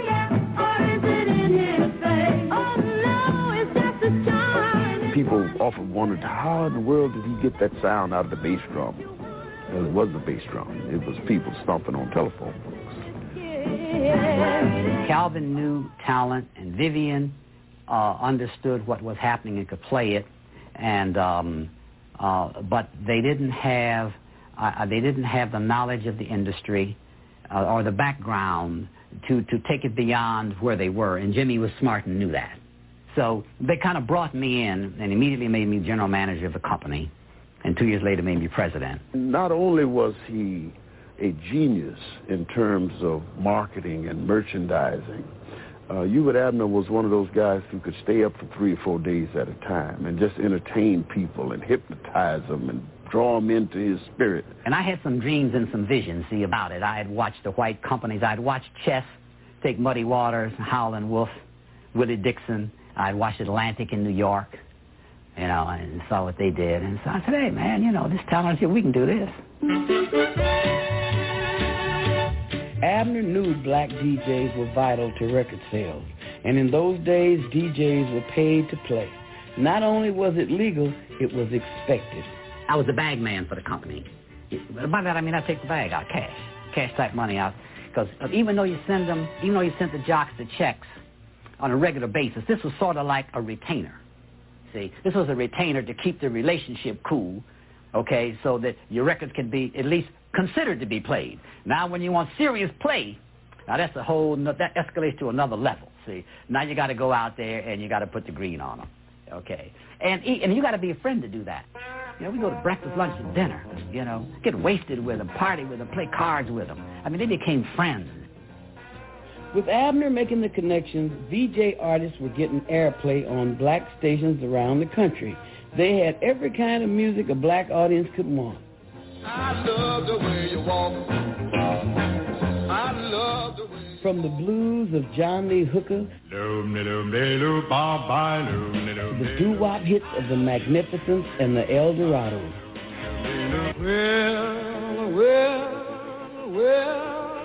And gospel songs from the Staple Singers and the Caravans. Record sales soared and so did black businesses along Record Row. Despite racial barriers and segregation, Record Row was a rare place where black entrepreneurs could grab a piece of the American dream. With the creation of Record Row came the creation of many new opportunities for black professionals. Black professional musicians, accountants, businessmen, entrepreneurs. The Leaner brothers for example, formed the United Distributors. United Record Distributors started up when DJ Al Benson gave a loan to his nephews Ernie and George Leaner, two ambitious brothers from Mississippi. United Record Distributors was the first and only black independent record distributor in the United States.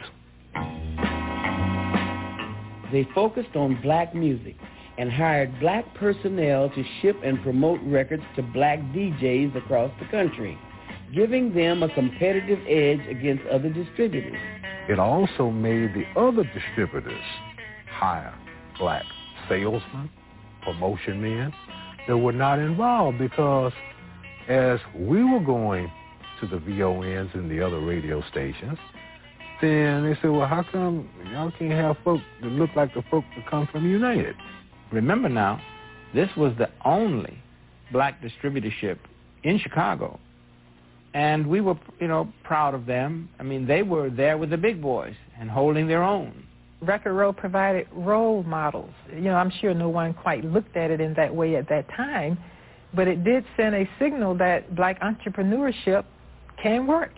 The rhythm and blues industry on Record Row was born out of segregation, just like the race film industry of the 1930s which reflected black life, and the Negro baseball leagues that gave blacks their own national pastime. But there was an important difference. These entertainments were confined to black communities. But rhythm and blues music was on the radio, and the airwaves carried it across America's color line. A few white DJs even began playing the music, like Alan Freed, who called it rock and roll to make it more acceptable to the parents of white teenagers. You women have heard of jalopies, you've heard the noise they make, but but call it rock and roll or rhythm and blues, it was still black music, and segregationists campaigned to stop it. We've uh, set up a 20-man committee to do away with the, this vulgar, animalistic, nigger rock and roll bop. The protest about the music had more to do with the social policies of the South, of, of keeping the races apart, and at the same time keeping this black, so-called black influence out of the community.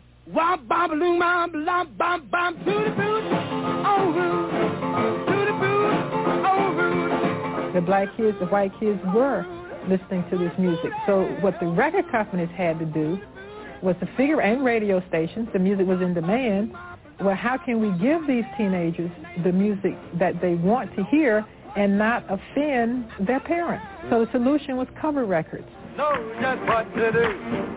I went through the east, I went through the west. She's a gal that I love, Rudy, Rudy, Rudy. Our music was made acceptable to the general market by these white artists covering it because the radio stations would not play the black artists playing the record. But that same record done very close to, like they copy arrange, they copy everything by white artists was acceptable to the pop stations and they play it. Life could be a dream if I could take you up in paradise up above. If you would tell me I'm the only one that you love, life could be a dream, sweetheart. Sweetly, sweetly, sweetly, dream. I'm as happy as can be. Used to have jokes every time that uh, LaVern Baker would do a song, Georgia Gibbs over here would cover it immediately, do the same song, and LaVern would sell to the black market X number, you know, and Georgia would sell to the white market X to the 10th power or something. A lot of stations wouldn't play LaVern Baker. They would play the cover versions by Georgia Gibbs or Pat Boone or whoever was doing it. Uh, that was, there's a big stink about nothing. And the, the truth of the music eventually came through. The real artists got their due. Usually when people are not personally affected by an injury, they have a tendency to think in terms of the injury not being so great. The Spaniels, for instance, record a song called Good Night, Sweetheart, Good Night. Sell a half a million copies, basically in the black community. The McGuire sisters records the same song uh, sells two or three million copies. It's about money. And when you are denied access to a market based on the color of your skin, that becomes personal. It no longer becomes much to do about nothing. As strong as racism was, capitalism was even stronger. When white kids grew bored with covers and started demanding the real thing, white DJs started playing it. Maybelline, why can't you be true? Oh, Maybelline, can't you be true? Just start back doing the things you used to do. It was a dramatic turning point in pop music history black music began to cross over to white radio. In 1955, one of the biggest crossover artists out of Chicago was Chuck Berry on Chess Records. I'm in Michigan, and I got the radio on. And I thought, God damn, I said, that's Maybelline. Well, I mean, in, in about an hour, I must have heard it about eight or ten times. I said, God damn. Next thing I know, I got a call. My brother, Man, forget the goddamn Parents Weekend. Get your butt back here, man. We got to ship records. Chuck Berry wrote songs that exploited the white teen experience with tales of high school, lost loves, and new cars. Want cool down, the heat went down. That's when I heard that highway sound. Cadillac stepped like a ton of lead. quarter to ten, half a mile ahead. Cadillac looked like setting still, and I caught Maybelline at the top of the hill. Maybelline! We had something that was the right time and the right sound for America. They called Elvis Presley the king of rock and roll. I, I disagree. I'll agree with Chuck Berry. He said he was the king of rock and roll, and I believe it. I really do. Earlier that year, another chess artist, Ellis McDaniel, better known as Bo Diddley, also crossed over to a white teen audience. But he might never have been a chess artist at all if Vee-Jay Records just down the street hadn't rejected him. They wasn't interested because I was playing something different and something they never heard before. It sounded too too primitive or something or other. I, I guess that's what it was, you know. But and I went to and to Chess and they and Phil Chess called Leonard and told Leonard that uh, hey, this cat got something different here. You know, it just might turn out to be something. Let's try it. And here I am. Let's run one down, Bo. Rolling Master A. Master A, take one. Bo played the guitar with a drum-like rhythm, a technique that got him a spot on the Ed Sullivan Show in 1955. He had a big record, record out called Bo Diddley. At the same time, there was a big record out called 16 Ton. Now, th- this this this big honcho, what's his name, Sullivan, wants Bo Diddley to do 16 ton. But man, I'm not goddamn say I don't know about no 16 ton. I'm supposed to be playing my my my hit song. You understand me? Not 16 tons. Why you got 16 tons? Now he don't know Bo Diddley from Adam, man. I mean, he never listened to that. He gets up there and he waits for him to do 16 ton. And he he does Bo Diddley. Oh, to the body, baby, diamond ring.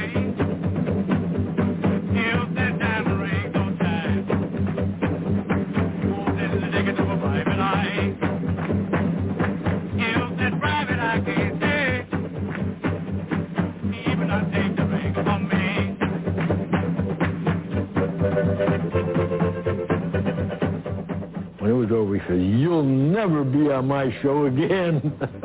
Bo didn't have to be on Sullivan's show again.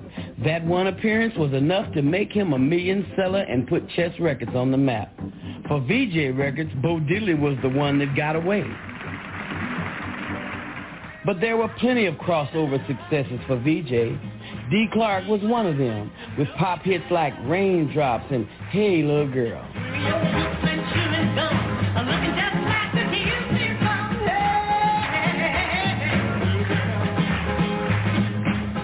Dee had an amazing voice, a clear, tenor, penetrating voice, and uh, could just just sing his butt off. This throbbing in my brain, so strange I can't explain, but I like it. I like it. Mmm, like it. How about that? Dee was a man who sounded like a woman in the high register, and that was unique. Everyone said, wow, what is that? His music, probably 75% of it sold to white people. It wasn't what you call real soul. It was called, we used to call it the happy flute sound because they used flutes in the background of the records. How about that? A girl, a girl. In 1962, two independent producers, Bill Bunky Sheppard and Carl Davis, brought a song and a singer to Vee-Jay. They had a hunch that he'd be a sensation. I walk through this world, nothing can stop a do I put the song together in a rehearsal. We were just opening up our throats, do do do do do do do do do do, going up the scales, and I just told them to say do do. It was really do do do d o d o, and we began to say do do do. I said, we got to cut that tomorrow because the session was the next day. And they said, wait, no, we, we don't have no lyrics for this song. I said, well, go home and write something. And it was, to me, a strange sounding record. Duke, duke, duke, duke, duke. There's a whole bunch of dukes, you know. But Calvin said, Calvin Carter, in the ear. Calvin said, Ab, that's a smash. I'll never forget, we released the Duke of Earl November the 5th, 1962. And by Christmas, it was almost the number one record in the country.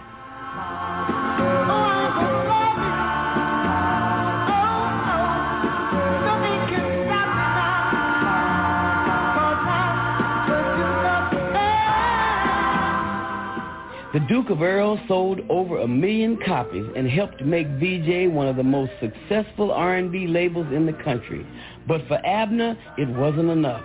He wanted Vee-Jay to tap the dollars of the white pop market. To do that, the label would need more than crossover music. Racism was a fact of life. It existed, and segregation, all that kind of stuff. So, so what? I mean, I hate it, and it's bad, and it's wrong, and it's immoral, and all that kind of stuff. But I got to move. We had white guys that worked for us who did promotion in the South. We had Red Schwartz did promotion for us the, on the East Coast. Whatever it took to get whatever we needed, I'd hire it. I didn't see any reason why Vee-Jay shouldn't be what we call a full line label. Jazz, blues, spiritual, country and western, pop. I thought we could do it, and we set about doing it. And they did. Vee-Jay had one of the biggest hits in jazz history with Eddie Harris's Exodus to Jazz. And in 1962, Abner put Vee-Jay on the map in the pop market. Vee-Jay launched the Four Seasons.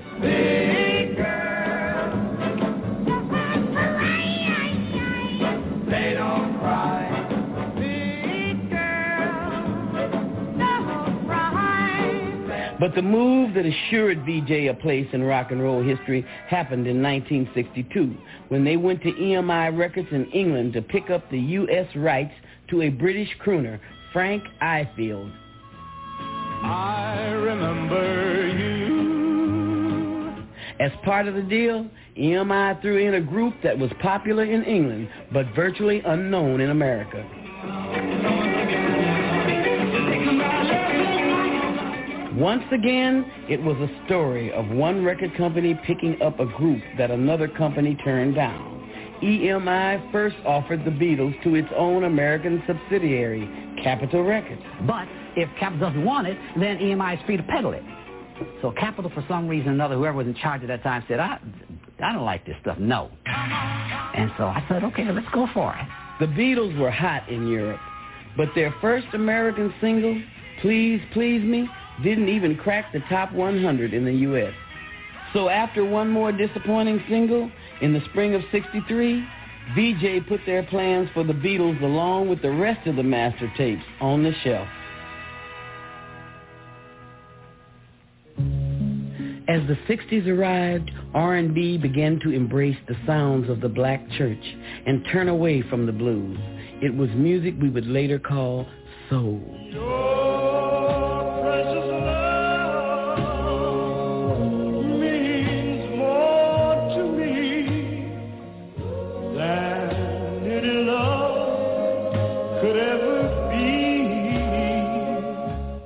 The dawn of soul in Chicago was Vee-Jay's For Your Precious Love by The Impressions, featuring lead singer Jerry Butler and a 16-year-old singer and guitarist Curtis Mayfield. We loved singing For Your Precious Love. That was one of our better songs, and of course that's what we used to audition. And we uh, won over with that particular song. Curtis became the most prolific songwriter of the Chicago soul era, but it was Jerry Butler who wrote the lyrics to For Your Precious Love. Rolling Stone magazine said that our recording of For Your Precious Love kind of ushered in what people later became to know as soul music. That there was this wonderful marriage of the street and the church, the secular and the spiritual. Jerry Butler went solo in 1959, and several of his early hits were written and composed with Curtis Mayfield. He don't love you like I love you. He's trying to tear us apart. With Jerry Butler gone, Curtis took over the Impressions, and with Fred Cash and Sam Gooden, the group blended mellow R&B harmonies and black gospel styles. The result was silky smooth soul. Say it's alright. It's alright. Say it's alright.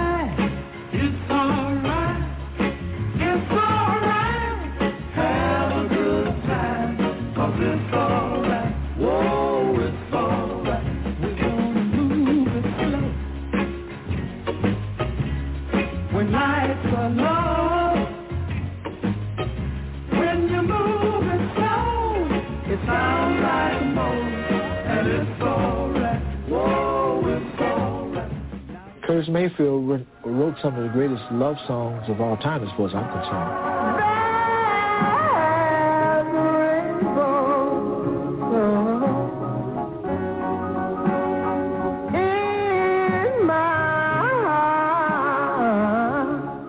My favorite Curtis Mayfield song is Rainbow. God, singing it for 30 years. And I have the same feeling. It drives me into the same world of ecstasy. I'm trying to do something to him out there.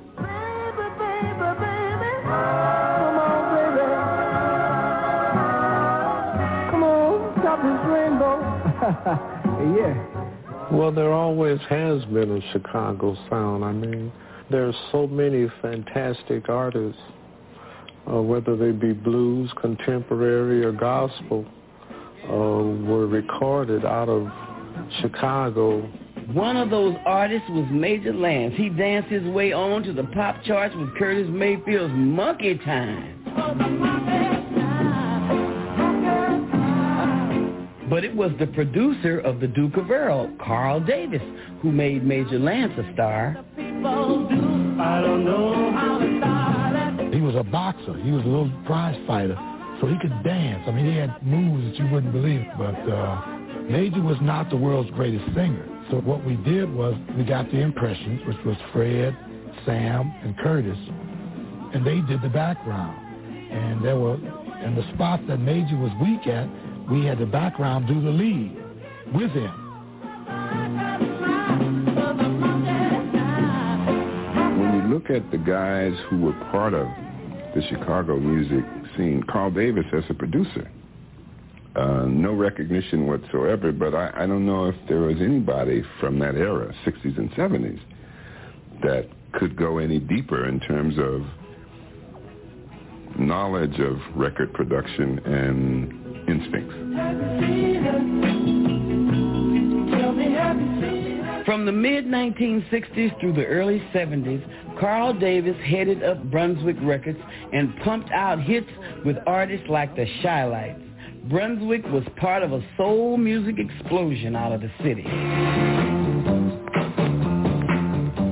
Black teenagers danced to music from Chicago companies with names as upbeat as their sounds. Okeh, One-derful, Marvelous, Constellation, Mercury, ABC Paramount, Chess, and Curtom. While these labels and others competed for black America's attention, a label out of Detroit stepped up to steal the show.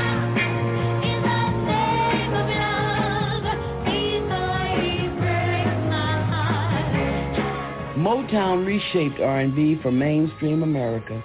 They made it easy to dance to, added sequence, slick choreography, and captured both white and black audiences. One of their biggest innovations was the way they presented their artists. Teaching artists how to walk, talk, dress, perform, everything else. That, uh, hence before I don't think had been done, not to that extent. Billy Davis was the songwriting partner of Motown president Berry Gordy until Leonard Chess brought him to Chicago in 1961. Leonard saw Motown rise and, and prosper, you know, so he wasn't dumb. he realized he had to do something different uh, in order to sell more more records.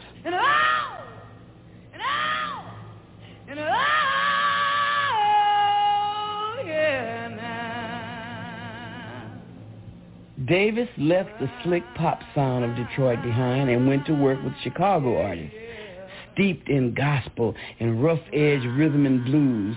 At Chess, he found artists like Sugar Pie DeSanto, Mitty Collier, Minnie Riperton, and me, Etta James.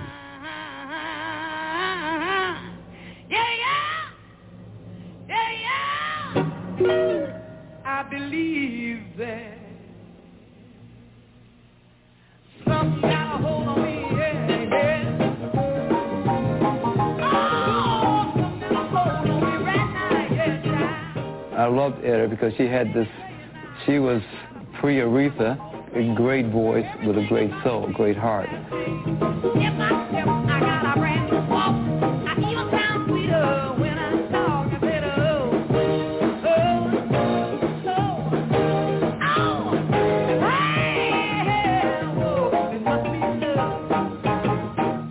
She was such a character. Remember, she'd come with an entourage, a dressmaker, uh, hairdresser, uh, this, that. And she was definitely in the in the top echelon of a woman singer. Man, she could sing.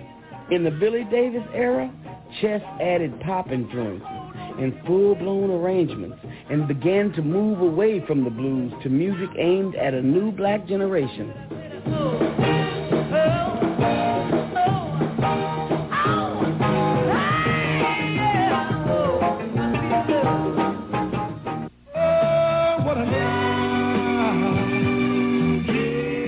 One act that found success with the label's new R&B sound started out as a doo-wop group, the Dells. When we were kids, we came to Chess, and then the Chess told Marvin, our lead singer, said, uh, he asked me, he said, do you have a job? Marvin said, yeah, I got a job. I said, well, keep it, because you never be a singer. That's the one time Leonard Chess was wrong. Oh, what a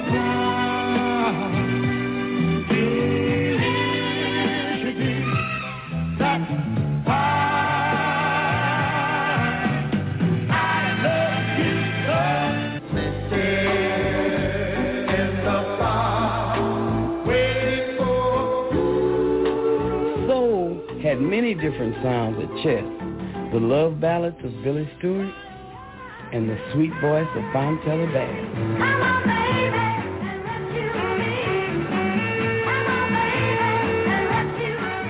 A lot of people thought Rescue Me for years was the Motown sound because it was so up. But uh, it was really a Chicago sound. And we used to argue about the Motown and the Chicago and the Motowns and the Chicago, you know. So we both stole from one another, so. Rescue Me was so big that it topped the pop charts and the R&B chart. But crossover success never sidetracked Leonard Chess from his main focus, the black audience.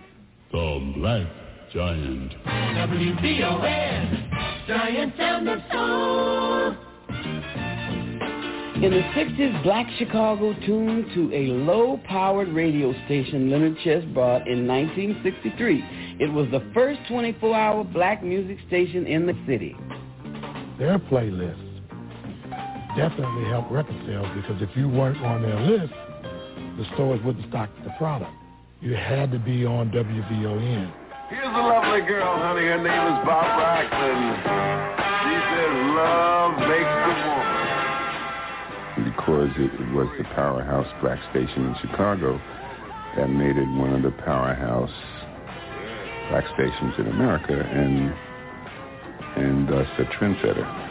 If you could break a record or, or get a record happening in Chicago, it, it served as a precedent for getting it happening in New York or L.A. or Detroit.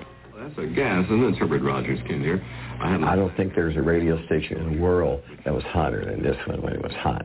And the amazing thing about it is we were um, 1,000 watts in the day and 250 at night. The big radio stations like WGN, WBBM, they were 50,000 watts. Even with that, we were number one. It was phenomenal. Everything was just phenomenal. But of course, everything Leonard Chess touched uh, took off for him. Leonard bought VON to boost record sales and to make money from commercials, but it grew into something more significant. The VON stood for Voice of the Negro. And yes, I think that station, more than any station I know of, lived up to um, the fact that it was the voice of the black community. The community relied on them to keep them informed on what was happening, what was going on, what causes were worth supporting, you know, what positions to take, who to get mad at. You know what I mean? In addition to selling grease for your hair and all the rest of that stuff, they did these other kinds of things too. But they were community people. They were more than just jockeys. People get ready, have a train a. Black Chicago tuned to VON to hear news about the struggle for civil rights, the fight to end segregation and for basic freedoms, the right to vote, the right to an education, and open housing. And the music began to reflect the call for black power. In Chicago, Curtis Mayfield was writing soul music with a message. We're a winner and never let anybody say, well, you can't make it. doesn't always have to be a love song. It can be a song of controversy, uh, a song of inspiration. Say it even when you know those in opposition may not like what you're saying, but be true to yourself. The soul era marked a new age of self-determination for African Americans. Curtis Mayfield was one of the first black performers to take control of his own music. He set up a publishing company to ensure ownership of his songs. Usually no artist own themselves or own their own songs, and I sought to change that, at least for myself. When Curtis talks about owning as much of yourself as possible, we came through a period when guys like John Lee Hooker and Muddy Waters and Jimmy Reed, these men, for all intent and purposes, were illiterate, had no education. They never had their own publishing companies. Uh, some of them never even had the copyright on the songs that they made up. And so basically they became musical sharecroppers or musical slaves. Record companies always kept the publishing rights to songs. That meant labels like Chess owned the music created by their artists. The perception was that the artist would make his money mostly from appearances, gigging, rather than from record or publishing. But your publishing is where all your money's at. You don't make no money out here in the street. Chess was also accused of shortchanging performers on royalty payments. If I got ten dollars, you know, they got ten thousand. If I got ten thousand, they got ten million. And that's the way it worked. I, I don't think it's fair for history to say that, that Leonard Chess or Chess Records ripped off the black artists any more than Vee-Jay or Motown or Atlantic or you name it. We began to demand things. It's like before we were scared to uh, demand certain things as artists and figured we shouldn't speak because it would hurt our careers or something. But we began to speak, and it helped a lot. Artists like Curtis Mayfield started taking even more control of their music by forming their own record labels. Curtis and Eddie Thomas launched Curtom Records in 1968. It became a multi-million dollar label when Curtis scored a 1972 hit film.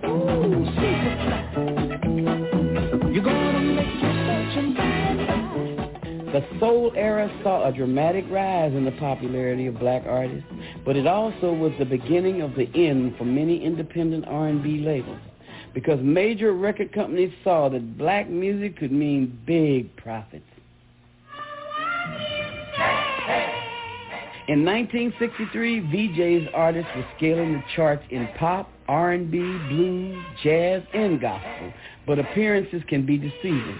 The label's habit of big spending led to cash flow problems. When bills and royalty payments came due, Vee-Jay couldn't pay. Whenever you're expanding, you always spend more than you're than you're taking in during expansion. And my idea was to expand. I had a serious disagreement with with uh, with Jimmy and Vivian, and they felt that it was time to retrench. And I said, if you retrench now, we'll be little. We'll go back to being little again, and I don't want to be little. And uh, they said, but uh, we don't want to go in credit. I was going to borrow some money. I was going to get a line of credit. They said, we don't want to borrow money. It's ours. To make matters worse, rumors began to go around that Abner was gambling with Vee-Jay's money. No, it wasn't true. I didn't gamble with company funds. What people don't know is that, that I owned a third of the company.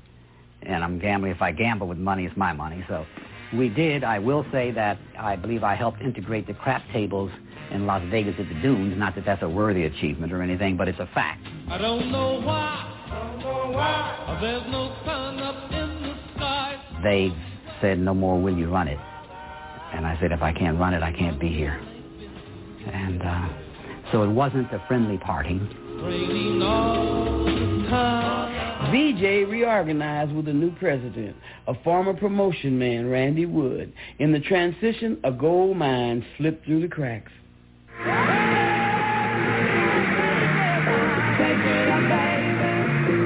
The Beatles left Vee-Jay in August 1963, claiming their royalties weren't being paid. By January of 64, they signed with Capitol Records, the label that had turned them down a year earlier. That same month, their popularity exploded. But Vee-Jay still had the master tapes to 15 songs, and they believed they had the right to release them, so they did. Capitol Records sued Vee-Jay didn't have the money to fight a long, drawn-out legal battle, so they settled. The label could continue to release its Beatles songs, but only till the end of the year. The Beatles made Vee-Jay one of the highest-grossing record labels in the nation. The company felt ready to take its place alongside the majors and moved its offices to Hollywood. At the same time, Vee-Jay's president, Randy Wood, made a critical mistake. He left Calvin Carter. Vee-Jay's ear back in Chicago. Wood tried to repeat the company's previous success with white pop acts, but he didn't have the instincts of Abner and Calvin and repeatedly signed artists that just didn't sell. I'll set my love to music. Within two years, Vee-Jay was near ruin. I was called back in 1966. I got a call from Vivian and Jimmy, and Jimmy said, Ab, I'm in real trouble, and would you come back and help me sort it out? And I said, yes. But when I got out there, there was a fleet of, of cars, Cadillacs and Lincolns. I mean, talk about spending money. I, I, I it, it was, it was just going through the records was just amazing to me. You know, it was amazing to me, and um, it was gone, and and and the people, uh, and the, all the people were gone. Abner was desperate, so he moved the company back to Chicago. He felt the label had one last chance. The Four Seasons still owed Vee-Jay an album. But the deal was I couldn't listen to the album. I just had to take it sight unseen. Could take it without listening to it. Okay. And I, and I said, should I, should I not? I said, okay, there's a big act, hot, I'll take it. Here they are, the Four Seasons! What they gave me was a live album. The songs that had been done before. But it was not the kind of album that was going to generate the kind of money that we needed. The label owed a million dollars in back taxes. Vee-Jay went bankrupt. I was really desperate when when the judge said he was going to sell it off. That was very painful. That was one of one of the darkest, most unhappiest days of my life. A raindrop. A few years later, Abner landed at Motown. Eventually, he became president of the company. Vivian went back home to Gary, Indiana, and took a job as a gospel DJ. Jimmy tried to start another label, but it failed. Calvin Carter continued to produce records, but never again matched the success he had at Vee-Jay. For those of us in the community, you know, they were our champions. They were the best, and we made the best records, and we had the best music, and we gave the best parties. I mean, it was the best. Chicago's R&B labels pumped out hits long after Vee-Jay was gone. But as their success increased, so did the competition from corporate America. When the majors started to smell uh, money in R&B and black music, um, they began producing it, it, you know, using their, their big uh, bankrolls, buying masters for much more money than we would. And they had promotion men, teams of them, they would get their, their records on black radio.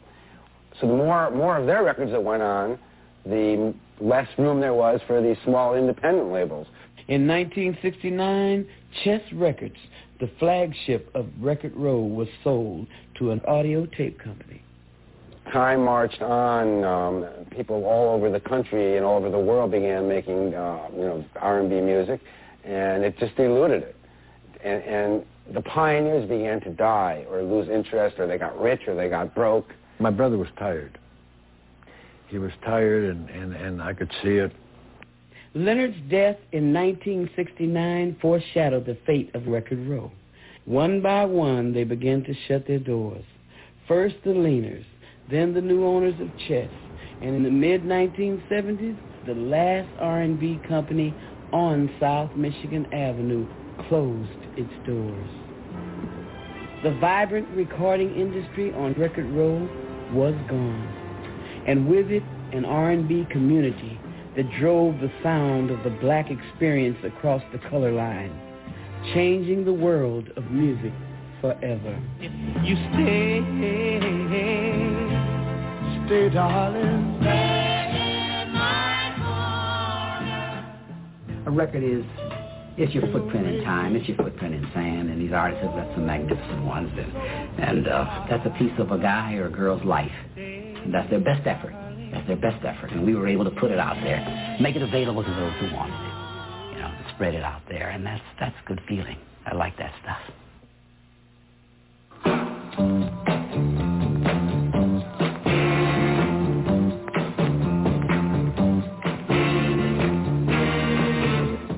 This program may be seen again tomorrow night at 11.30. And there's more music Saturday night on KCET when Austin City Limits presents a country showcase beginning at 11.30. Followed at 12.30 by Tina Turner, What's Love? Live.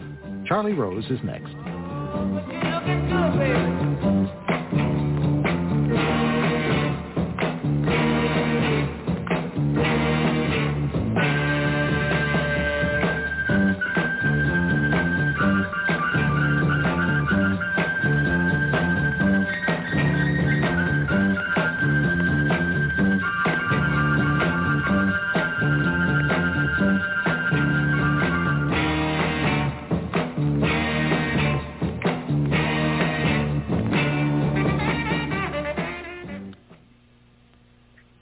Welcome back. And uh, you're listening Major funding to, uh, for Record Row, Cradle of Rhythm and Blues, was provided by the Corporation for Public Broadcasting. Additional funding was provided by the Central Educational Network, the Illinois Humanities Council, and the National Academy of Recording Arts and Sciences. that's going to conclude our program uh, for today. Uh, this is Black Music Month, and uh, we'll be back uh, in our next episode with more uh, African American African music. This is Abayomi Azikiwe uh, signing off. We'll close with Dinah Washington. Have a beautiful week. The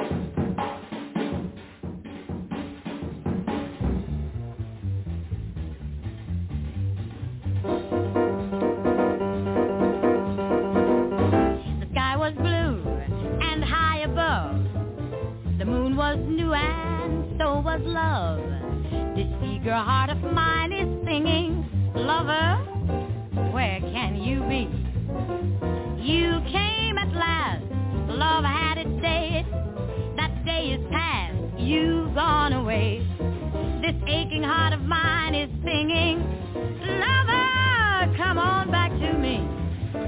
Well, I remember every little thing we used to do so lonely.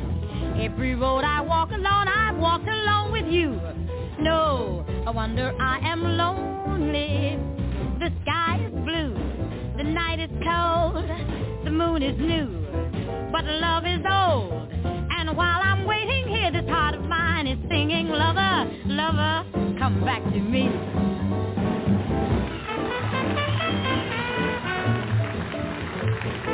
Thank you.